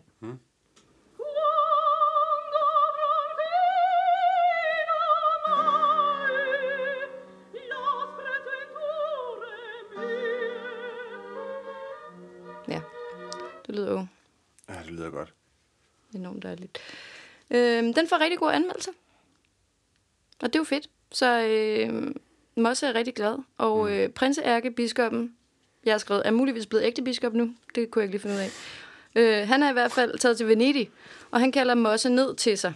Og det er så her, det begynder at gå galt mellem de to. Fordi at øh, Colorado behandler Mozart som en undersåt. Han skal fx spise ud i køkkenet sammen med tynet, og det synes han overhovedet ikke er særlig sjovt, Mozart, fordi han har det lige så godt med sig selv efter en fed premiere. Og han bliver også tilbudt at spille for kejseren, men det siger biskoppen, at han ikke må. Og så forsøger Mozart at sige op, men det må han heller ikke. Det er åbenbart meget svært på det her tidspunkt. han også i fængsel? Ja, og hvad der gør det endnu værre, det er, at øh, far Leopold, han holder med ærkebiskoppen i den her sag. Og han synes, at Mozart skal opføres ordentligt og øh, passe på at beholde sit gode, faste arbejde. Ja. Det er jo altid irriterende, når ens forældre ligesom ikke holder med en. Men øh, Mozart gider ikke lytte til sin far, og en måned senere så får han lov til at sige op. Men han bliver dog sparket i røven fysisk. det er så en anden form for mærkelig ting, hvor at, nå okay, men vi giver dig så et los i røven, men så får du lov at sige op. Og det er på en sin bliver dog sparket i røven. det gør han. Men altså, han slipper jo for at komme i fængsel i en måned, så på den måde er det jo lidt hurtigere overstået. Ja, ja. Han så ligesom bare får et los i røven. Altså, fik han det? Ja, det gør han. Men det Det dummeste, jeg nogensinde har hørt. er ekstremt mærkeligt. Du må godt sige op, men så får du lige et los i røven. Jeg ved ikke, om de sagde det på den måde, om de bare lossede ham i røven, og så var han sådan, okay, det var nok min... Nu er jeg opsagt. Åh, oh, Gud. Ja. Men øh, Det nu var gider... kutumen dengang. Sådan gjorde man bare. Ja, det var i hvert fald det, der skete. Nu vil Mozart være freelancer, han gider ikke arbejde for nogen. Det kan være slut med det, og det forstår man jo godt. Så han relokerer til Wien. Og her begynder han øh, ret hurtigt at få et godt ry, og det spiller for ham. Åh, oh, yeah. Var det Har du så- selv skrevet den joke? Ja, det. Fedt. Den, jeg sætter pris på den. Ja. I Wien, der øh, flytter Mozart faktisk ind hos sin ekskærligheds Aloises familie, fordi øh, det hedder The Weber Family. De er på røven, fordi faren er død, og de begynder at lege værelser ud. Det kan jo godt lyde lidt akavet, at han skal bo hos dem. Andrew Lloyd Webber. Nej, jeg tror Nej, ikke, jeg tænkte det er også, ikke men så tænkte jeg, det var dumt. Det er måske mere det Weber. Ja, tak. Weber-familien. Uh, Aloise, hun er gift med en anden. Og øh, man kunne godt forestille sig, at det ville blive endnu mere akavet, da Mozart beslutter sig for at prøve at score hendes søster, Konstance. Men øh, det går faktisk overraskende godt, for de bliver gift, og sammen får de seks børn, og to af dem overlever spædbarnsstadiet. Stadig ikke god odds. Ja, ikke så godt. Så ved vi det her om Mozart. Han elskede at spille pool. Han elskede at danse. Han elskede sin hund. Han elskede sin fugl og sin hest. Havde han en hest? Ja, han kunne godt lide recre- rec- recreational writing. Nå, hvor dejligt. Han skulle efter sine have haft en svaghed for prutejokes. og han skulle en dag have øh, hyggekombineret, nej, hyggekomponeret øh, sådan nogle TCB-sange, som øh, ham og hans venner kunne synge, når de var fulde. Okay. Så på alle måder synes jeg, at... Øh, altså, bortset fra det med prutterne, så er han faktisk meget mere din mand, end du vidste. Ja, det, ja. Skal, ja, det er faktisk rigtigt. Jeg kan godt se, at... Der er øh, heste og fugle ja. og øh, latrinær humor. Og... Ja. Ja. I 1782, der lærer Mozart Bachs musik at kende. Og han bliver meget inspireret af hans barokstil. Det er noget, man blandt andet kan høre i hans opera Tyl- ty- ty- Tyllefløjten, hvor man drikker meget. Det er sjovt, han først... Tryllefløjten. Han lærte først at kende, når han er 30 år gammel eller 32. Ja, men der var jo ikke internet, kan man sige. ja det, Nej. word does not travel fast. Okay, nej. Man tror jo også, at det er i 1783, at, man, øh, at øh, Mozart skriver tyrkisk march, som alle klaverbørn kender. Det er 100% kun mig. Der, er- jeg har bare lyst til at høre den her, fordi den har vi alle sammen spillet alle os stykker til klaver. Det er en del af klaversonate nummer 11. I 1782 til 1785 er Mozart rimelig cool, fordi han finder på at øh, begynde at booke koncerter nogle ret ukonventionelle steder, for eksempel i restauranter eller øh, i et lejlighedskompleks. Han er super first mover. Det er wow. fordi, at øh, koncerthusene er meget bookede, og øh, han øh, kører ligesom den her solostil, han spiller, øh, og finder selv ud af hvor, og han har et mega de- dedikeret publikum, og de er helt vilde med ham. Hvordan får man... Altså, man har vel ikke et keyboard, han spiller på. Det skal være et, et, et stort instrument, han stepper Ja. ja. rundt på. Jeg ved ikke, hvordan han praktisk har gjort det. Der er vel mange hjem, der har haft øh, klaver. Kunne man ikke? Det altså tror jeg- mange dannede hjem. Altså det var vel mere dengang, man Men man havde kan klaver, klaver i stuen. Men hvis man er sådan et... Altså, der var jo heller ikke noget Spotify, så altså, hvis man vil have musik i sin restaurant, så bliver du nødt til at have nogle instrumenter der. Det kan jo godt være, at han har fundet nogle steder, hvor der var nogle instrumenter i forvejen. Det ved jeg ikke. Den tror jeg på. Nå, men i 1784, der møder Mozart Haydn, som jo var en af de andre kommunister, jeg gerne ville have snakket om, men som blev ham, der ligesom røg i svinget, fordi øh, jeg synes, de andre to var lidt mere spændende. Men øh, Mozart og Haydn, de bliver rigtig gode venner. De laver musik sammen, og de dedikerer musik til hinanden. Det er ret sødt. Romance. Ja, og det er også i 1784, at Mozart han bliver frimurer. Noget, som man er What? helt vild med, og han fortsætter med at være til sin død. Nej. Og der er altså også en sti, jeg undlod at gå ned af, fordi Ja. ja. øj, øj, øj, der sker altså nogle vilde ting med det der, faktisk, apropos Illuminati. Men, Men, men øhm, jeg tror ikke, han var kristen. Skal man ikke være kristen? Det ved jeg ikke. Mm, nej. Nej, det tror jeg da ikke. Skal Det er jo videnskaben. Ja. Uh, den skal vi ikke ned af. Nej, det skal Nej, vi ikke, vi- men det er, den tager vi op det er virkelig spændende. Altså frimurlotion, meget spændende. Og det sker meget virkelig creepy. nogle øh, vilde ting. Nå, men det synes Mozart bare var vildt optur at være. Men øh, i det hele taget kører det også bare godt for Mosse og Constance. De har rigtig mange penge. De køber bil, øh, dyre billiardborde. De køber dyre klaverer. De har en sweet lejlighed. De sender en af deres børn på kostskole. Dog kun en. Hvor bor ikke, de henne nu? Jamen, de bor i Wien jo. Hvor er ligesom, ligesom er the capital of Kun et everything. af børnene må komme på kostskole. Ja, det ved jeg lige. Og de får så også nogle tjenere. Det holder dog ikke i længden, at familien kommer til at leve lidt over evne. Åh, oh, det kender jeg godt. Og kort tid efter ender de i luksusfælden. Kind of. Ej, der skulle ikke have drukket noget der. Lidt. Nej, Ej, det var så irriterende, de to tår der. Ej, det, går, øh, det bliver altså ikke ved med at gå godt, men øh, Mozart får et øh, okay del, deltidsjob som kammerkomponist, som øh, kommer til at redde deres røv. Men øh, i 86 er Mozart han, øh, er 30 år, så får han øh, rigtig godt gang i sin opera skrivning. Og han skriver to af de meget kendte stadigvæk i dag operaer, Figaro's Bryllup og Don Giovanni. Og vi kan lige høre en lille smule af Figaro's Bryllup. Ja, tak. Oh,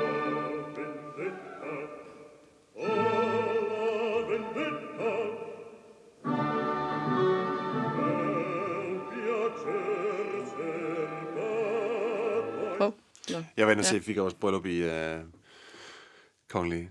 Var det dejligt?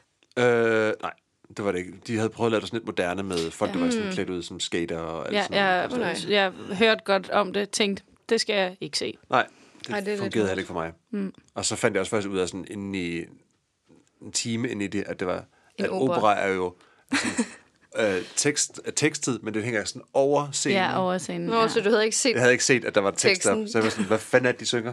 Men det er også lidt irriterende at prøve at tage noget, der er så tidstypisk, og så prøve at være sådan, det prøver vi lige at gøre det lidt moderne, så Ja. flere lytter til det. Bare sådan, nope. Det fungerede ikke rigtigt. Ikke for mig i hvert De fald. vil bare gerne høre City Boys. Nå ja, men det, han får i hvert fald lavet noget fed opera her. Og så i 1787, så er lille Beethoven, øh, ham øh, skal vi høre øh, noget mere om. Men Nå. øh, han kommer til Wien, og han er på det her tidspunkt 16 år, og han kommer, fordi han gerne vil møde sit store idol Mozart. Åh, oh, Er det sejt. ikke sødt? Man ved dog ikke, om dette møde nogensinde fandt sted. Nej. Men i en af YouTube-kommentarerne på noget af det, jeg så kiggede på på nettet, så er der altså en kommentar skrevet af The Pokémon Basketball and Music Guy. og han skriver, at de rent faktisk mødtes. Hvor Så har ved vi den det. viden fra? Det ved jeg ikke. Jamen, han, lyder, han lyder som et uh, sandhedsvidne, ja, synes jeg. Det tror jeg også. Så, Basketball, det er jo Pokémon ligesom The Basketball, Pokémon mu- and Music and Guy. Music Guy. Åh, han er music guy, okay, Ja, så ved han så det. det, nu ved, Så. så ved vi det. Jeg var slet ikke klar over, at Beethoven og Mozart levede på samme tid. Det var jo ret fedt at vide, at, det at de de. faktisk... Beethoven var stor fan af Mozart, og vi ved jo nu, at de mødtes. I 1790, der går det ret skåret rent økonomisk. Uh. Også fordi, at øh, den franske revolution er i gang, og der sker alle mulige ting, og Mozart er også begyndt at låne penge af sine venner, og han ender med at være dybt forgældet, og ham og Constance er blevet nødt til at flytte ud i forstaden, og Mozart er rigtig deprimeret. Men allerede i 1791, så får han inspirationen tilbage, og begynder efter sine at øh, skrive, eller han begynder at skrive musik igen, men han begynder vist også at få nogle penge fra nogle velgørere i Ungri, øh, Ungri som er en blanding af Ungarn og Østrig. og så får han ligesom, øh, han får øh, livsmod tilbage, og så skriver han, øh, oh, virker det? Ja. Vent lidt, den her, det er nemlig tryllefløjten, men vi skal bare lige høre Det er meget godt kommet igen. det gode ikke? sted her, ikke? Det er det gode sted, vi kender alle sammen. Ja. Lige om lidt.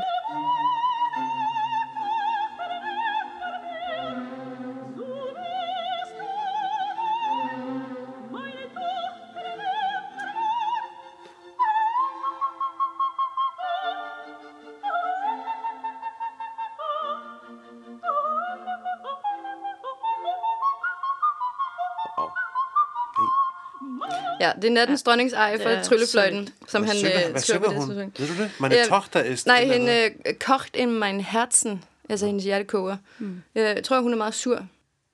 ja, det er en øh, rasende sang.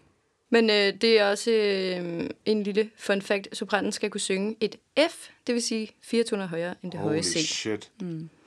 Men det er jo et kæmpe hit, og Er han han øh, får penge nok til at betale sin gæld. Hvad? Er han ikke ansat af nogen? Altså det der med, at han er bare sådan freelance Han er altid. freelancer. Han er en superstar. Alright, Ja, han er Men altså, han har også lige haft et øh, lille ekstra job som kammerkomponist, det... det- fordi han ikke kunne betale Måske det regningerne. simpelthen er hans egen vrede, han får ud igennem den her. Altså, han har skrevet nogle øh, vilde operaer, og øh, de bliver alle sammen spillet stadig. Det er der mange af dem. Men øh, ja, han får penge nok til at betale sin gæld af, og det går faktisk rigtig godt.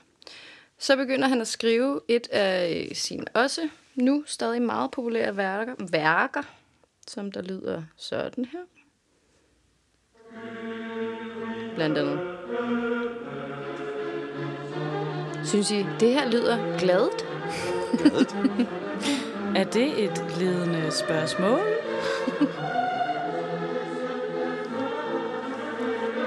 Det lyder som om, han er flyttet ud til forstederne og bliver lidt ked af det. Men også Ja. lidt Champions League-hymneagtigt. Ja, det, kan- det, det udvikler sig, ikke? Den noget er mere i øh, D-mol. Ja, okay. Oh, Det er melankoli. Ja, Nå, men øh, det er jo hans meget kendte requiem i D-mol. ja. Var han lidt forudseende på det her tidspunkt? Fordi Mm. at øh, han dør i hvert fald. Pludselig i 1791. Og hans elev, Sysmeier, Hvad? Det er jo samme år, som han har skrevet det her. men han dør, men inden han når at skrive det færdigt. Og det er så derfor hans elev, Sysmeier, Nej. og en komponist ved navn Josef Eibler må færdiggøre hans requiem. Der er også nogen, der siger, at han lå sådan, øh, og ligesom citerede til dem, hvad de skulle skrive ned. Mm. Øh, der er ikke nogen, der rigtig ved, hvad han døde af. Han lå syg nogle måneder, øh, og pludselig kreperede han 35 år gammel. Syfilis. Ej, ej, ej. Det er faktisk et øh, rigtig godt bud. Der er nogen, der tror, at øh, det var syfilis, men allerede ugen efter, så var sladderpressen i gang med at sige, at han var blevet forgiftet. Nå. Uh. Men det mener man faktisk, at man har afvist nu. Men jeg går ud fra, at der så ikke er nogen af jer, der har set den her film om ham. Nej. Nej, fordi jeg, har, jeg tror måske, jeg har set den en gang, men øh, der er i hvert fald lagt meget vægt på, at han blev forgiftet. Men det gjorde han vist ikke. Hvem? Det kan godt være sin rival. Men det kan godt have været syfilis. Nej, Nej, men det jo kan godt have været... Øh, Jo, men Eller det er det. Altså, han var- det kan godt være, han var... nej, jeg ved det ikke. Jeg synes bare, øh, Peter sagde et eller andet med, at der var meget noget med en rival i filmen, som kunne have forgivet ham. Men det var altså højst sandsynligt ikke det, der skete. Øh, man gjorde heller ikke så meget ud af at skrive, hvad folk døde af dengang. Øh, der står på papirerne, han døde af hævelser og udslæt. Det er jo meget syfilis Men øh, selv i 1791 er det altså symptomer og ikke dødsårsager. Oh, ja. Så øh, man har prøvet at finde ud af, hvad det kunne være, men det kan godt være, at øh, han har haft syfilis, som blev behandlet med kviksøl. Kviksøl, oh, ikke så fedt jo. shit. Der er også en teori om, at han har spist nogle ukogte, øh, ustegte svinekoteletter. Det Nå, er Hvorfor gør han dog det? lidt underligt. Men det, der Det kan man da ikke anses, tykke på. det, der anses som det mest øh, sandsynlige, er streptokokker Nå, som er nogle bakterier, som øh, kan fuck helt vildt med det system, særligt i 1791. Og så efterfølgende er det gået over noget med hans lever, som der så har gjort, at han er blevet helt hævet. Men det er i hvert fald rigtig ærgerligt. jeg hæ- hæpper altså på syfilis. Ja, Som du altid gør. det er meget godt. På. Ja, det har jeg jo på en t-shirt. Nå, men vi gider ikke, at øh, I skal gætte... Nå jo, man kan lige sige en... Øh, Fuck, mand. Bonusinfo er, at øh, hans opera Cosi fan tutte har premiere på det kongelige november. Nej, kongelige teater. kongelige teater i november. Kongelige november. Og øh, det er jo rigtig spændende. Det kan vi jo alle sammen gå ind og se, hvis vi har lyst. Men det, jeg bare gerne vil spille for jer, det var bare lidt den her øh, flotte, flotte linje, jeg fandt derfra, som jeg bare tror, du vil elske teksten på, Louise Hansen. Ja, tak. Kan du høre, hvad han sagde? Nej, hvad? Baby, Det hedder baby. Eller fede delle feminin. Hvorfor skulle jeg kunne lide Er det det? ikke fjollet? Det synes jeg bare var smukt. Ja, fedt, det, det, det, det, det. Ja. Nå, det dumt. Men øh, titlen betyder, sådan gør alle underforstået kvinder. Nå. Ja, jeg har ikke, Fede jeg har ikke set delle det. Jeg kvinder. ved ikke, hvad der sker. Ikke? Nå, men øh, jeg gider ikke at få jer til at gætte, hvem det her er, fordi det ved I godt. Eller måske netop derfor skal I gætte. Hvem er det her? Du får lov. Altså, det er Beethoven. Du fik den. Altså, får Fabian, den. jeg sidder og kigger på dig, sådan, vi har lige snakket om det. Nå. Ja, det er også Jeg meget, meget... Det er sådan, anden- filmen starter. Altså, hvis, du, hvis det kunne hjælpe dig lidt. Den Jamen, jeg tænker på, der er et eller andet uh, Simpsons-afsnit, hvor uh, Homer, han uh, synger det der. Og jeg kan ikke huske, hvad det er, han synger. Det er bare herre sjovt. Okay. Nå, men det er fra Beethovens Skæbne-symfoni. Og det var egentlig bare lige en intro. Fordi uh, nu tager vi lige uh, Ludwig van Beethoven fra starten af. Og det, jeg, jeg, vi gør det kort. Vi har allerede været her Ja, længe. jeg har den. Undskyld. Du har den? Ja, Jeg skal lige af med den her, Homer Simpsons. Nå, ja. Hvor han synger i, øh, ned i Lisas saxofon. Ah. Og så synger han, saxomofon, saxomofon. og så tror han selv, han lige spillede øh, noget klassisk musik. Det var fucking sjovt første gang, jeg hørte det. Stadig ikke sjovt. Ja, det er det. Den skulle lige af med. Den skulle lige af brystet, ja. den der. Det er fair nok. Det kan jeg godt forstå. Nå, men Ludwig van Beethoven, han er født i 1770. Mm. Han er født i Bonn, Uh. det vil sige Tyskland, ind i en meget musikalsk familie, som dog ikke var rige eller noget. Jeg. Det var ikke rige eller Han noget. har to yngre brødre, Nikolaus og Kasper Anton, og han er helt vild med sine brødre. Ludvig er en family guy. Typisk for den her tid, så var Ludvigs første musiklærer hans egen far, og han hedder Johan. Sjovt. Det hedder altså Johan. Wow. Der går rygter om, at Johan var meget streng, og han fik Ludvig til at græde ved klaveret hele tiden, men det kan dog ikke bakkes op af noget konkret bevis. Da Det var Ludvig, før smartphone. der er ikke nogen, der har filmet det. Da Ludvig var syv år, fortalte hans sure far ham, at Leopold, øh, han havde to vidunderbørn, Wolfgang og Nannerl, som han havde taget ud på øh, verdensturné, og det synes Leopold, at øh, han også, øh, eller det synes Johan, at han også gerne vil gøre. Nå, Så derfor så øh, tager han på en turné med øh, lille Ludvig, og han lyver faktisk om Ludvigs alder, fordi han synes, det er sejere, hvis Ludvig kun er 6 og ikke 7, som han i virkeligheden var. Det var så dejligt lige tal. Det lyder bare federe, ikke? Her er mit øh, vidunderbarn, han er 6 år. Men han var faktisk 7, men han var stadigvæk rimelig god. Han får nogle andre musiklærer herefter, og han er rimelig hurtigt set som en lille geni. Som vi før nævnte, så tog Ludvig jo til Wien, hans øh, musiklærer betaler turen, da han er 16 for at møde Mosse. Mm. Men det ved vi jo nu godt skete, takket være Pokémon Basketball og Music Guy. Men han var der kun et par uger, fordi pludselig blev hans mor syg, og Ludvig måtte skynde sig hjem. Moren dør, og det var i sig selv ærgerligt, men det der er endnu mere ærgerligt er, at øh, Johan far, som allerede havde et alkoholproblem, han begynder at drikke rigtig meget mere nu. Øv. Puh, Johan far. Derfor må Ludvig blive i Bonn for at passe på sine yngre brødre. Han bliver i Bonn i fem år, og øh, der passer han sin familie. og Han starter også en ret fed ting, hvor han bliver venner med folk, der har penge. Og han får dem til at være sin mæsen. Hvad? Altså, de støtter ham finansielt, så han kan lave sin kunst. Sugar daddies. Ja, yeah. He's got a lot of those. Hvad skal han lave til gengæld? Han skal jo bare lave sin musik, sin Okay. kunst. De synes bare, at han er en fed person, så de vil gerne give ham penge. Og i 1789 så får han det også ordnet sådan, at øh, halvdelen af hans fordrukne fars løn går ind til ham, sådan så han kan tage sig af familien. Det er smart. Og han spiller også noget øh, forskelligt, lidt violingigs og sådan noget, for at tjene nogle ekstra penge. Komponisten Frans Josef Haydn, født i 1732, døde i 1809. Han er altså en del ældre end Beethoven, lige præcis 38 år ældre. Øh, vi kan godt lige høre, Godt hvordan øh, det lyder, når Haydn han kigger forbi. Det lyder sådan her. Jeg tror, En guest appearance. ja, Star kan godt Wars. høre, ikke? Er det Schöpfung? The Creation. Ja, Haydn er ikke... Det var øh, et meget lille klip. Jamen, det er fordi, jeg forestiller mig bare, det er sådan her. Det er fordi, at Haydn han kommer forbi Bonn på Åbner vejen døren. til øh, London øh, i 1790, og et par år senere på vejen tilbage. Det tager noget tid at rejse. Jeg forestiller mig bare, at det den her lyd, der har sagt det i Bonn. Mm. Når Haydn kommer ind, ikke? Fordi han er altså en big deal på det her tidspunkt, ikke? Og begge gange, der møder øh, Haydn lille Ludvig, og da han møder ham på vejen tilbage, der tilbyder han at være hans lærer. Så øh, i 1792, der flytter Ludvig til Wien. Det er big shit. What? Ja, fordi nu skal han undervises af en kendt person, som er mega sej. Og øh, han får også lov til at bo i Wien, som bare er the capital of everything. Så lige da han kommer Og til Wien, smukt. der, øh, og der er rigtig smukt også, det sætter Ludvig meget stor pris på. Lige da han ankommer, så sker der nogle forskellige ting. Et, han finder ud af, at hans far er død. Og to, han finder ud af, at Mozart er død. Ej, det er så skuffende, ikke? Ja, det var et kæmpe Man skuffende. kommer for, man skal møde Mosse, hvilket han selvfølgelig Ja. gjorde. Men Det havde han gjort, men han ville gerne ud af ham igen.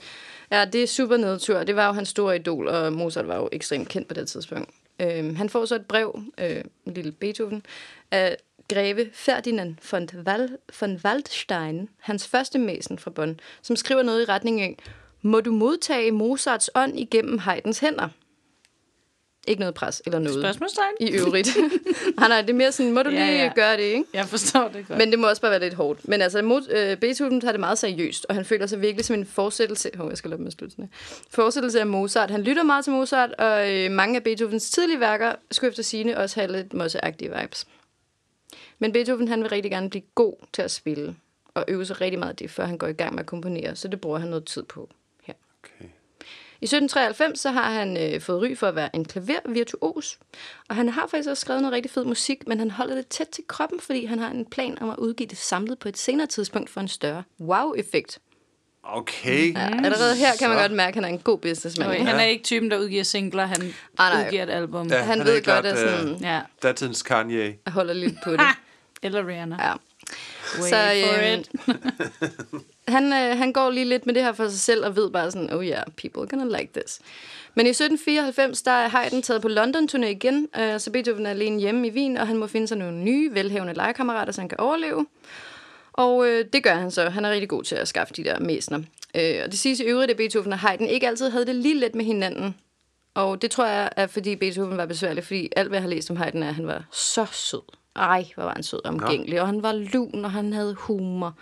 Men øh, jeg ved ikke, det siges i hvert fald bare, at øh, de kom lidt op og skændes nogle gange, blandt andet her, hvor det er, at øh, Beethoven vil udgive sin første musik, hvor Haydn siger, jamen øh, du kan jo skrive på coveret, at du er elev af mig. Underforstået, jeg er jo kendt og fed. Ja. Og Beethoven bare sådan, øh, nej, det har jeg ikke tænkt mig, så bliver Haydn lidt fornærmet. Øhm, Nej. Det men kan jeg altså, da godt forstå. Ja. jeg ved det ikke. Men øh, det skulle i hvert fald være endt godt, fordi da Haydn fyldte 74 år, flot alder, Ja. der skulle Beethoven efter sine have kysset ham helt vildt på hænderne og i hovedet. Det er jo Fordi meget det var godt. mørkt, og han ikke kunne se, hvor han kyssede hende. Nej, fordi han bare var vild med ham. Og, Og, Ej, øh, du skal lige sige det. hovedet. Sig det lige igen. Han kysser ham helt vildt på hænderne og i hovedet. Og der døde, at Haydn dør altså simpelthen året efter, så det er jo endt godt. Han har fået mononukleose. Nej, det tror jeg ikke. Nå, men øh, i 1975, der føler Beethoven sig klar, så han holder sin første, øh, eller jeg ved ikke, det er nok ikke den første øh, rigtige koncert, men han holder i hvert fald sin øh, selv, synes han, store elevkoncert, øh, slået elevkoncert, er klaverkoncert i 75, jeg var gammel han der. Det er jo så... 24 eller sådan noget? øh, Ja, 25, ja, præcis. Øhm, og så er han jo smart nok til at udgive musikken på noder med det samme bagefter. Det bliver en kæmpe stor succes, og han kan faktisk betale sit eget, sin egen husleje i et helt år. Hvor, hvorfor? Fordi han er bare fed, og Hvorfor? Altså, hvem køber noder? Eller hvad hedder det? det, du skal jo huske på, at der ikke er Spotify, så du skal jo spille din egen musik derhjemme. Nå, s- Det er jo ligesom, vi har også Taylor Swifts første album på noder. ja, det er ikke rigtigt. Vi kan jo så også godt sætte det på på Spotify. Men vi kan lige høre, bare lige her kort, hvad det var. Det er Opus 1. Det er en piano trio. Oh, oh. Det, det er et hit.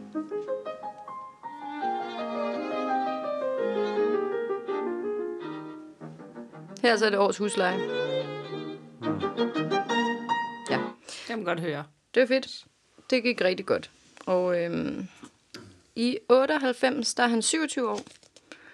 og han øh, får, går i gang med at skrive sine første symfonier og sonater. Han skriver også noget for strygekvartetter, og han opbygger sig et rigtig endnu bedre ry i Wien, også som komponist. Og det er også i den her tid, i 1801, at han skriver den, vi kender som Måneskinssonaten. Men mm. det er dog en samtidig skribent, der har givet den det navn. Ja. Beethoven selv kaldte den quasi una fantasia. Ja,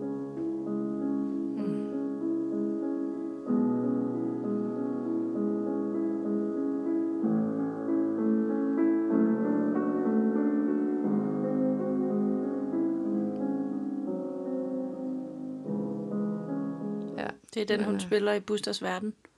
spiller hun den? Mm-hmm. Der, hvor han kommer kørende i sit uh, fulde ornat.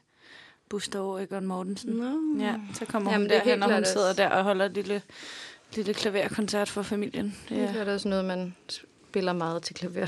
At den Men det er også bare et virkelig smukt stykke musik, men der var det så lækkert noget at lytte til resten af det. ja, det er virkelig, virkelig lækkert. Ja.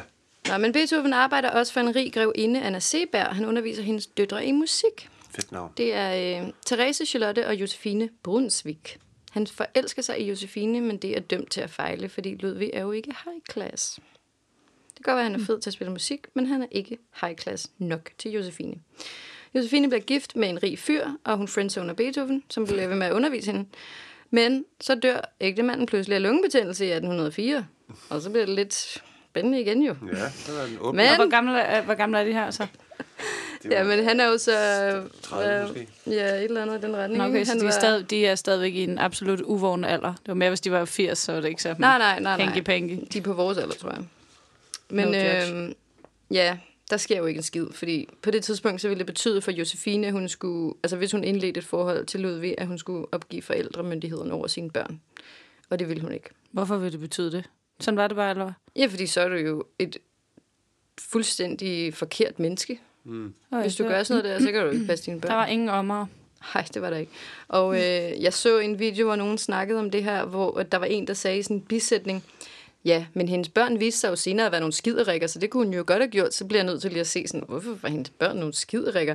Og der må jeg bare sige, altså alt hvad jeg har kunne læse om Josefine Brunsvik, ta- tyder bare på, at hun har haft et forfærdeligt dårligt liv. Altså det er ikke så meget hendes børns skyld. Hun har bare virkelig, virkelig trukket det korteste strå. Altså, det går bare dybt ned ad bakke efter det her, og så får hun en anden mand, og han bliver sur, og han tager børnene, og så bliver hun bla bla bla. Altså det er virkelig, uha, hvis man har lyst til at græde, så hun læse fik det. alligevel en anden mand, som så bare Ja, så får hun en anden mand bagefter, som der så også tager hendes børn fra hende og sådan, Ej, men det er helt frygteligt. Men hun får ikke noget op at køre med Beethoven. Eller gør hun? Det er jo så her, hvor jeg lige har skrevet i markenen Immortal Beloved. Fordi jeg gad ikke at tage det med, men så fandt jeg ud af, at der er åbenbart en hel film om Beethoven, der hedder Immortal Beloved.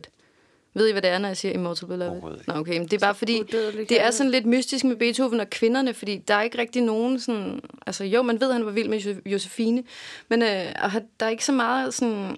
Ja, altså han får vist lidt sådan bollet lidt rundt, øh, helt klart på en eller anden måde, men sådan, han har ikke nogen kæreste, han er ikke gift og sådan. Men han har, man har fundet nogle kærestebreve på et tidspunkt, som er til The Immortal Beloved, som er sådan i modsætning til meget andet Beethoven skrev. Jeg har for eksempel også... Øh, Det er lidt ligesom H.C. Andersen. Ja, men altså, han var lidt speciel på den måde. Jeg har et, øh, en kæmpe stor bog om Beethoven nede i min taske, hvor jeg fandt et vildt grinerende brev, han har skrevet til en af sine mæsner. En af de der adelige mænd, hvor han har skrevet sådan noget, ja ja, whatever, sådan noget. Du er øh, greve af fødsel, og øh, det kan godt være noget så fint, men øh, der er en milliard af din slags, der er kun én Beethoven. Altså generelt er han ikke sådan særlig flink, så vidt jeg kan forstå. Altså, han er ikke sådan særlig god til at udtrykke sine følelser, eller særlig omgængelig overhovedet. Så det er også derfor, folk har flippet ret meget over de her kærlighedsbreve. Specielt fordi man ikke ved, hvem de var til. Ah, Han er faktisk lidt Kanye. Ui, ui, ui. Men der er rigtig mange, der tror, og det kom jeg også til at gå alt for langt ind i det der med, hvem det var og sådan noget. Men der er mange, der tror, det var Josefine. Men der er også mange, der tror, det var alle mulige andre. Der er også nogen, der tror, det måske var Josefines søster Therese. Nå, men det kommer vi tilbage til. ja, det kunne det godt være. Ja. Nå, men øhm, Beethoven kører ellers med klatten rent karrieremæssigt, og han skriver nogle meget succesfulde ting. Han Til- skriver Til hvad? Nå, okay. øh, bare til alt muligt. Altså, han er jo også, Han er også bare freelance. han er øh, super freelance. Han skriver en ballet. Den lyder sådan her. Blandt andet. Die Geschöpfe des Prometheus. The Creatures of Prometheus.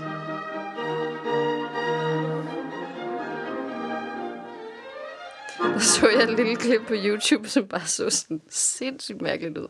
Men jeg er ikke helt sikker på, om det muligvis var en amatøropsætning. Okay. Nå, men som den gode forretningsmand er, så er han altid klar til at tjene lidt ekstra skejser ved at udgive sine hits på noder, mens interessen er størst. Klart, godt set. Det er rigtig godt set. Og hans bror Kasper kommer og bliver hans partner. Han har også sans for forretninger. Han øh, sørger blandt andet for at sidde og rydde op i brormands skuffer og sådan, hey, hvad med det her øh, gamle øh, sonate? Nå, ja, fedt. Jamen, lad os udgive den og sådan noget. Nå, okay, sådan udgivet. Her, man, køb den her. Øh, den har ingen hørt før.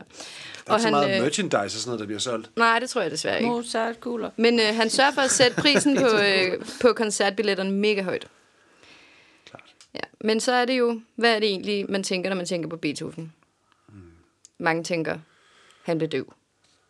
Det er jo lidt trist. Det vil mange tænke. kendt Hvis jeg vil tænke på øh, Hund. hunden. Ja. Fedt, vi lige kigge på den. Ja, Ja, okay. ja, det er hunden. Nå, okay. Ja, men han begynder at have problemer med hørelsen i 1798, i, øh, allerede i hans sluttyver. Det skulle efter sine være en slem form for tinnitus. Det er rigtig nedtur for Ludvig, og hans læge anbefaler ham at tage fri nogle måneder og tage til Heiligenstadt og slappe lidt af. Det er nok det rigtige navn. Heiligenstadt, altså det er en hellig by. Eller? Øh, Jeg ved det ikke. Det, så jeg, jeg tror, altså, jeg er lidt forvirret om, jeg tror, han tager på nogle flere ture for at komme sig, men der er i hvert fald noget af det, der er sådan lidt uh, spagagtig stemning. Han skal bare lige slappe af, og så går 10.000 år. Ja, han skal i hvert fald slappe lidt af. Han er dybt deprimeret på sin tur, og han skriver til sine brødre, at han har lyst til at tage livet af sig. Altså, der er ikke noget bedre, end at være et sted, hvor der er helt stille og roligt, og så har du bare tinnitus. Du kan bare sidde alene med din støj. Ja. Ja, Det er virkelig, virkelig forkert. det er ikke så godt. Ved slutningen af turen beslutter han sig dog, at han vil fortsætte. Så han kommer hjem fra Det er Heiligenstadt. klart, når han bare har. Beep! must Too play noisy. more. ja, men han kommer hjem med fornyet energi, og han siger blandt andet til sin elev Tjerni, at han øh, slet ikke kan lide det musik, han har skrevet til nu. Og ja. han begynder at skrive på en helt ny og meget modig måde, og her starter det, som man kalder hans heroiske fase.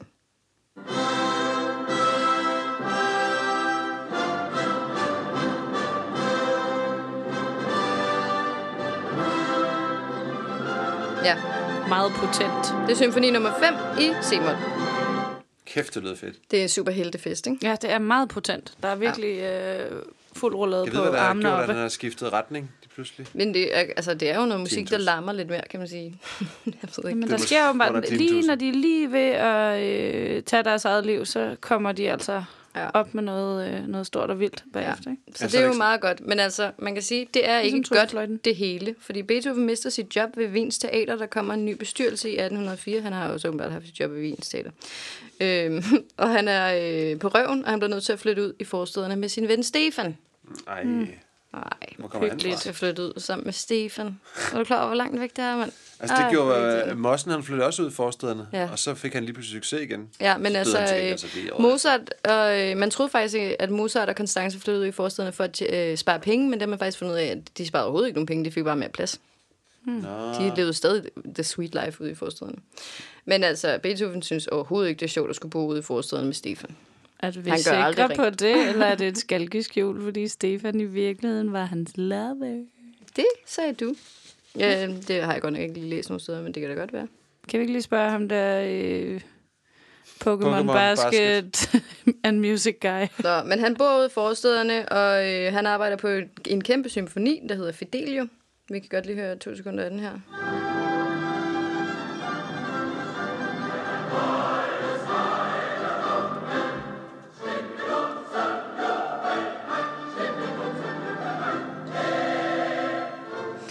Men det går super langsomt, og da den endelig får premiere, så kommer der ikke nogen, der ser den, fordi Frankrig har besat byen. Hmm. Men dem, der kommer og ser den, de anmelder, og de synes, det er noget lort. Så det kunne jo ligesom ikke være mere end fiasko. okay. Ja, det er Ja, så det var lidt ærgerligt. Og han boede forstået med Stefan. Men øh, han kommer i hvert fald tilbage, og øh, så bliver Wien jo så bombet i 1809 af Napoleon. Men efter sine er det, Beethoven mest er bekymret for, det er, om de høje brag skal gøre det af med det sidste af hans hørelse. Så han ligger i sin brors kælder med puder for ørerne. Nå. Ja. Det, Men det er det, det, han er mest bekymret over. Ja. Det er meget øh, egoistisk, vil jeg sige. om han øh, lever for sin kunst. I 1810, der skriver en øh, kendt skribent på det her tidspunkt, E.T.A. Hoffmann, dog, at han er vild med Beethoven, og at den femte symfoni, som vi hørte en klip af lige før, er one of the most important works of the age. Jeg ved ikke, hvorfor jeg citerede det på engelsk, for jeg har nok skrevet det på tysk. Men øh, det er jo godt nok. I 1811 så gør Beethoven et mislykket forsøg på at optræde med et stykke klavermusik, sin øh, klaverkoncert nummer 5. Men hans hørelse er blevet så dårlig, at det går virkelig skidt, og han siger til sig selv, at han skal aldrig optræde selv mere. Det er jo lidt sørgeligt. Men han fortsætter med at skrive. Han kan jo sagtens skrive, selvom han ikke kan høre noget som helst, fordi hans hjerne er fuldstændig vanvittigt wired. Øhm, hans elev, Czerny, han siger, at Beethoven var mere eller mindre komplet døv i 1815. Men øh, der er det så noget af det gode ved det, er, at han havde nogle rigtig gode venner, som gik med til at kommunikere via øh, samtalebøger eller små sædler, ligesom vi gjorde i folkeskolen. Nå, hvor hyggeligt. Ja, så de, øh, når de er ude sammen, så skriver de ned i bogen, hvad der bliver sagt, så han kan følge med. Og øh, først fordi, det var jo også svært for Beethoven, fordi han synes jo, det var røvpinligt at være døv, ikke? Altså, det gør det jo heller ikke nemmere. Så han prøvede lige lidt at lade som ingenting. Nå, så Han folk at vidste det. ikke. Nej. Så de troede bare, at han sad og læste, når de var ude hele tiden. Jamen, jeg ved ikke præcis, hvordan de har gjort det, men det er ret fedt, de har gjort det, fordi der er er 400 af de her samtalebøger, der er overlevet, og det er jo derfra, vi ved rigtig meget om Beethoven. 400?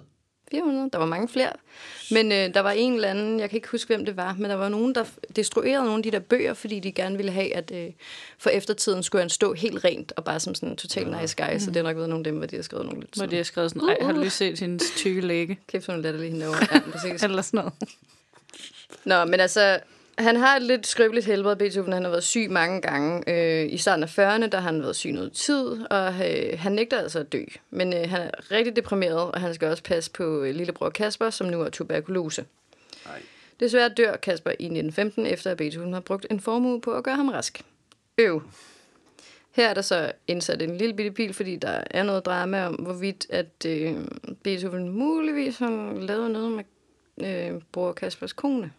Ah. Og er det måske... Øh, øh, det ved jeg ikke. Altså, jeg vil heller ikke sætte mit dårlige lys, men det står altså ret mange steder. Jeg ved det ikke. Det er i hvert fald... Øh, man kan tænke over, hvorfor det er, at Beethoven går så dybt ind i øh, sagen om forældremyndigheden over barnet Karl. Jeg tror, du skulle sige, så går jeg så dybt ind i konen. Han, han kæmper rigtig meget for at få lov til at få forældremyndighed under over øh, øh, hendes øh, ja. barnet Karl. Nogen tror, det er hans barn. Nå. Men øh, det er lidt- lidt Beethoven. Han har det øh, HT. Han holder op med at tage sig af sig selv. Han bliver sådan helt vildmandsagtig at se på. Han lader sit skæg gro og sit hår gro, og han begynder at opføre sig helt upassende, særligt når han spiser. Han giver 0 gafler, eller 0 fox i virkeligheden. Little forks. Ja, men samtidig skriver han altså alle mulige kæmpe hits. Han skriver pianosonater, og cellosonater og strengekvartet ting. Men i 1824... Vil du Jeg kan ikke høre det. Vel? Nu Nej, nu han kan ikke høre en... Nu skriver han det bare ned, og så håber han på, at kan det... høre Han har jo alle tonerne inde i sit lille grødhoved. Han ved jo præcis, hvordan det kommer til at lyde. Han, er, han har en vild hjerne. Men han kan altså ikke høre noget. Og i 1824 står han på scenen igen for første gang i 13 år. Og for sidste gang skal det vise sig i sit liv. Der dirigerer han sin egen 9. symfoni med hjælp fra en anden dirigent, som hedder Michael Umlauf. Nu vil jeg lige høre lidt af den sy- 9. symfoni. Åh, oh, yes. Den kender jeg. Jeg kender også mange andre, men lige den 9. Den er faktisk lidt lang tid med jeg. Du kan bare spole lidt. To the good stuff.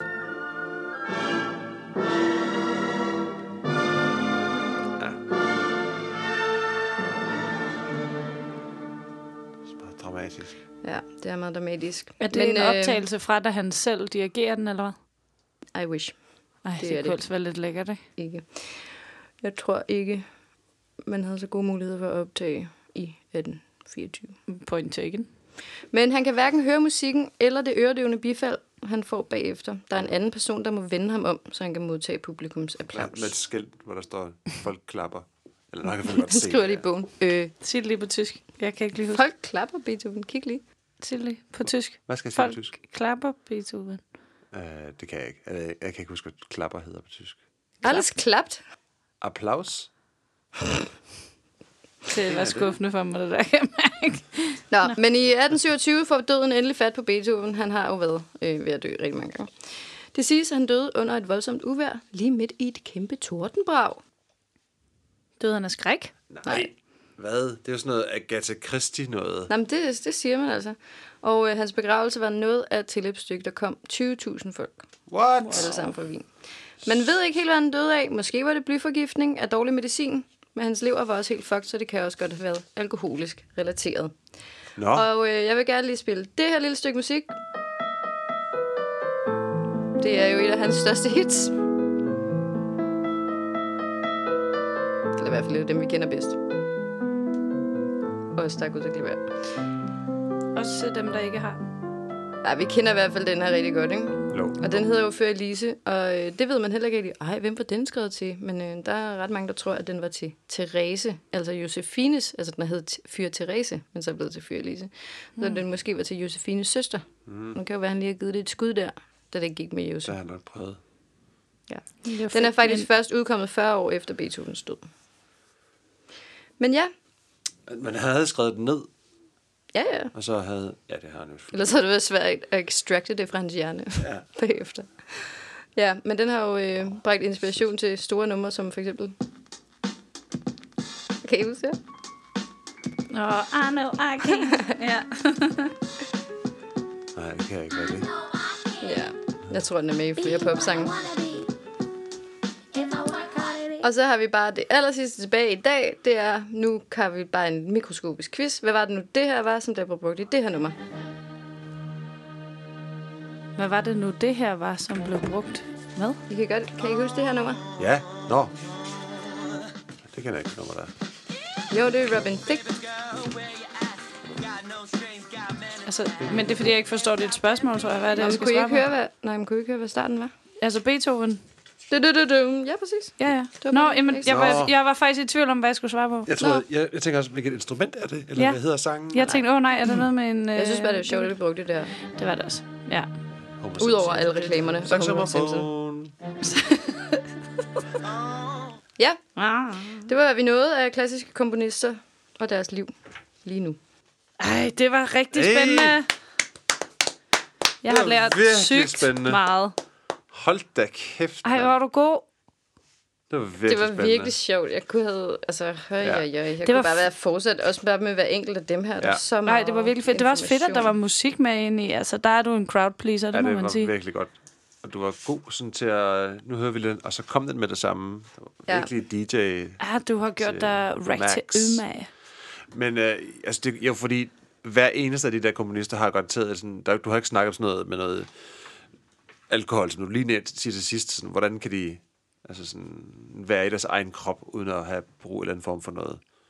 Jamen, der må være så mange ting. Vi ved jo, at det i hvert fald de to sidstnævnte nok har drukket lidt meget, ikke? Eller i hvert Det var nogle fandme gange. vildt. mand. Deres uforklarlige død, siger i hvert fald, de har indtaget I hvert fald rigelige mængder noget. Men jeg tror også bare, man fik Måske altså, sådan noget der gammeldags medicin med bly i og sådan noget kviksøl og sådan. Det tror jeg også kan kan virkelig fuck med dit liv. Ja. Men ja, det var virkelig spændende. Sådan, jeg tager ikke andet end øh, lidt kviksøl og arsenik. Jeg, jeg husker, hvad var det, en faste lavn eller en Halloween, hvor vi klædte os ud som... Gud ja, øh, det er rigtigt. Der som- havde vi pydret på ryggen. Ja, der havde vi pude på ryggen. Du havde... Øh, hvad var du egentlig? Du Der havde- var øh, Marie Antoinette, tror jeg. Ja, det er rigtigt, ja. du havde den blå. Det er classic. Jeg var vampyr. Good times. Klassisk. Men Nå. hvad, vi må vel også slutte, ikke? Hvad, Jo, jo, har vi ikke må brugt alt til for at lang tid? Ja, den her, du har været i gang i lang tid. Du er helt tør i munden nu. Du må klippe alle pauserne ud, så vi kan få det hele med. Der er ingen pauser. Det hele er med. Alt er med. Fedt. Det er sindssygt godt. Det er stadig kortere end øh, vores første afsnit, så alt er godt. Hvis Er det? Vi, ja, hvis vi klapper af. Ej, tusind tak, synes Det var virkelig, virkelig fedt. Så tak. Og, øh, tak fordi I ville være med. Så tager vi resten en anden dag. Ja, det gør vi. Nej, det gør vi ikke. Fedt. Øh, og som vi altid siger i voksenskolen, Kys bedste for skæg. alright, så er der frikvarter. Lev vel, gør vel. Vi ses. Hej hej.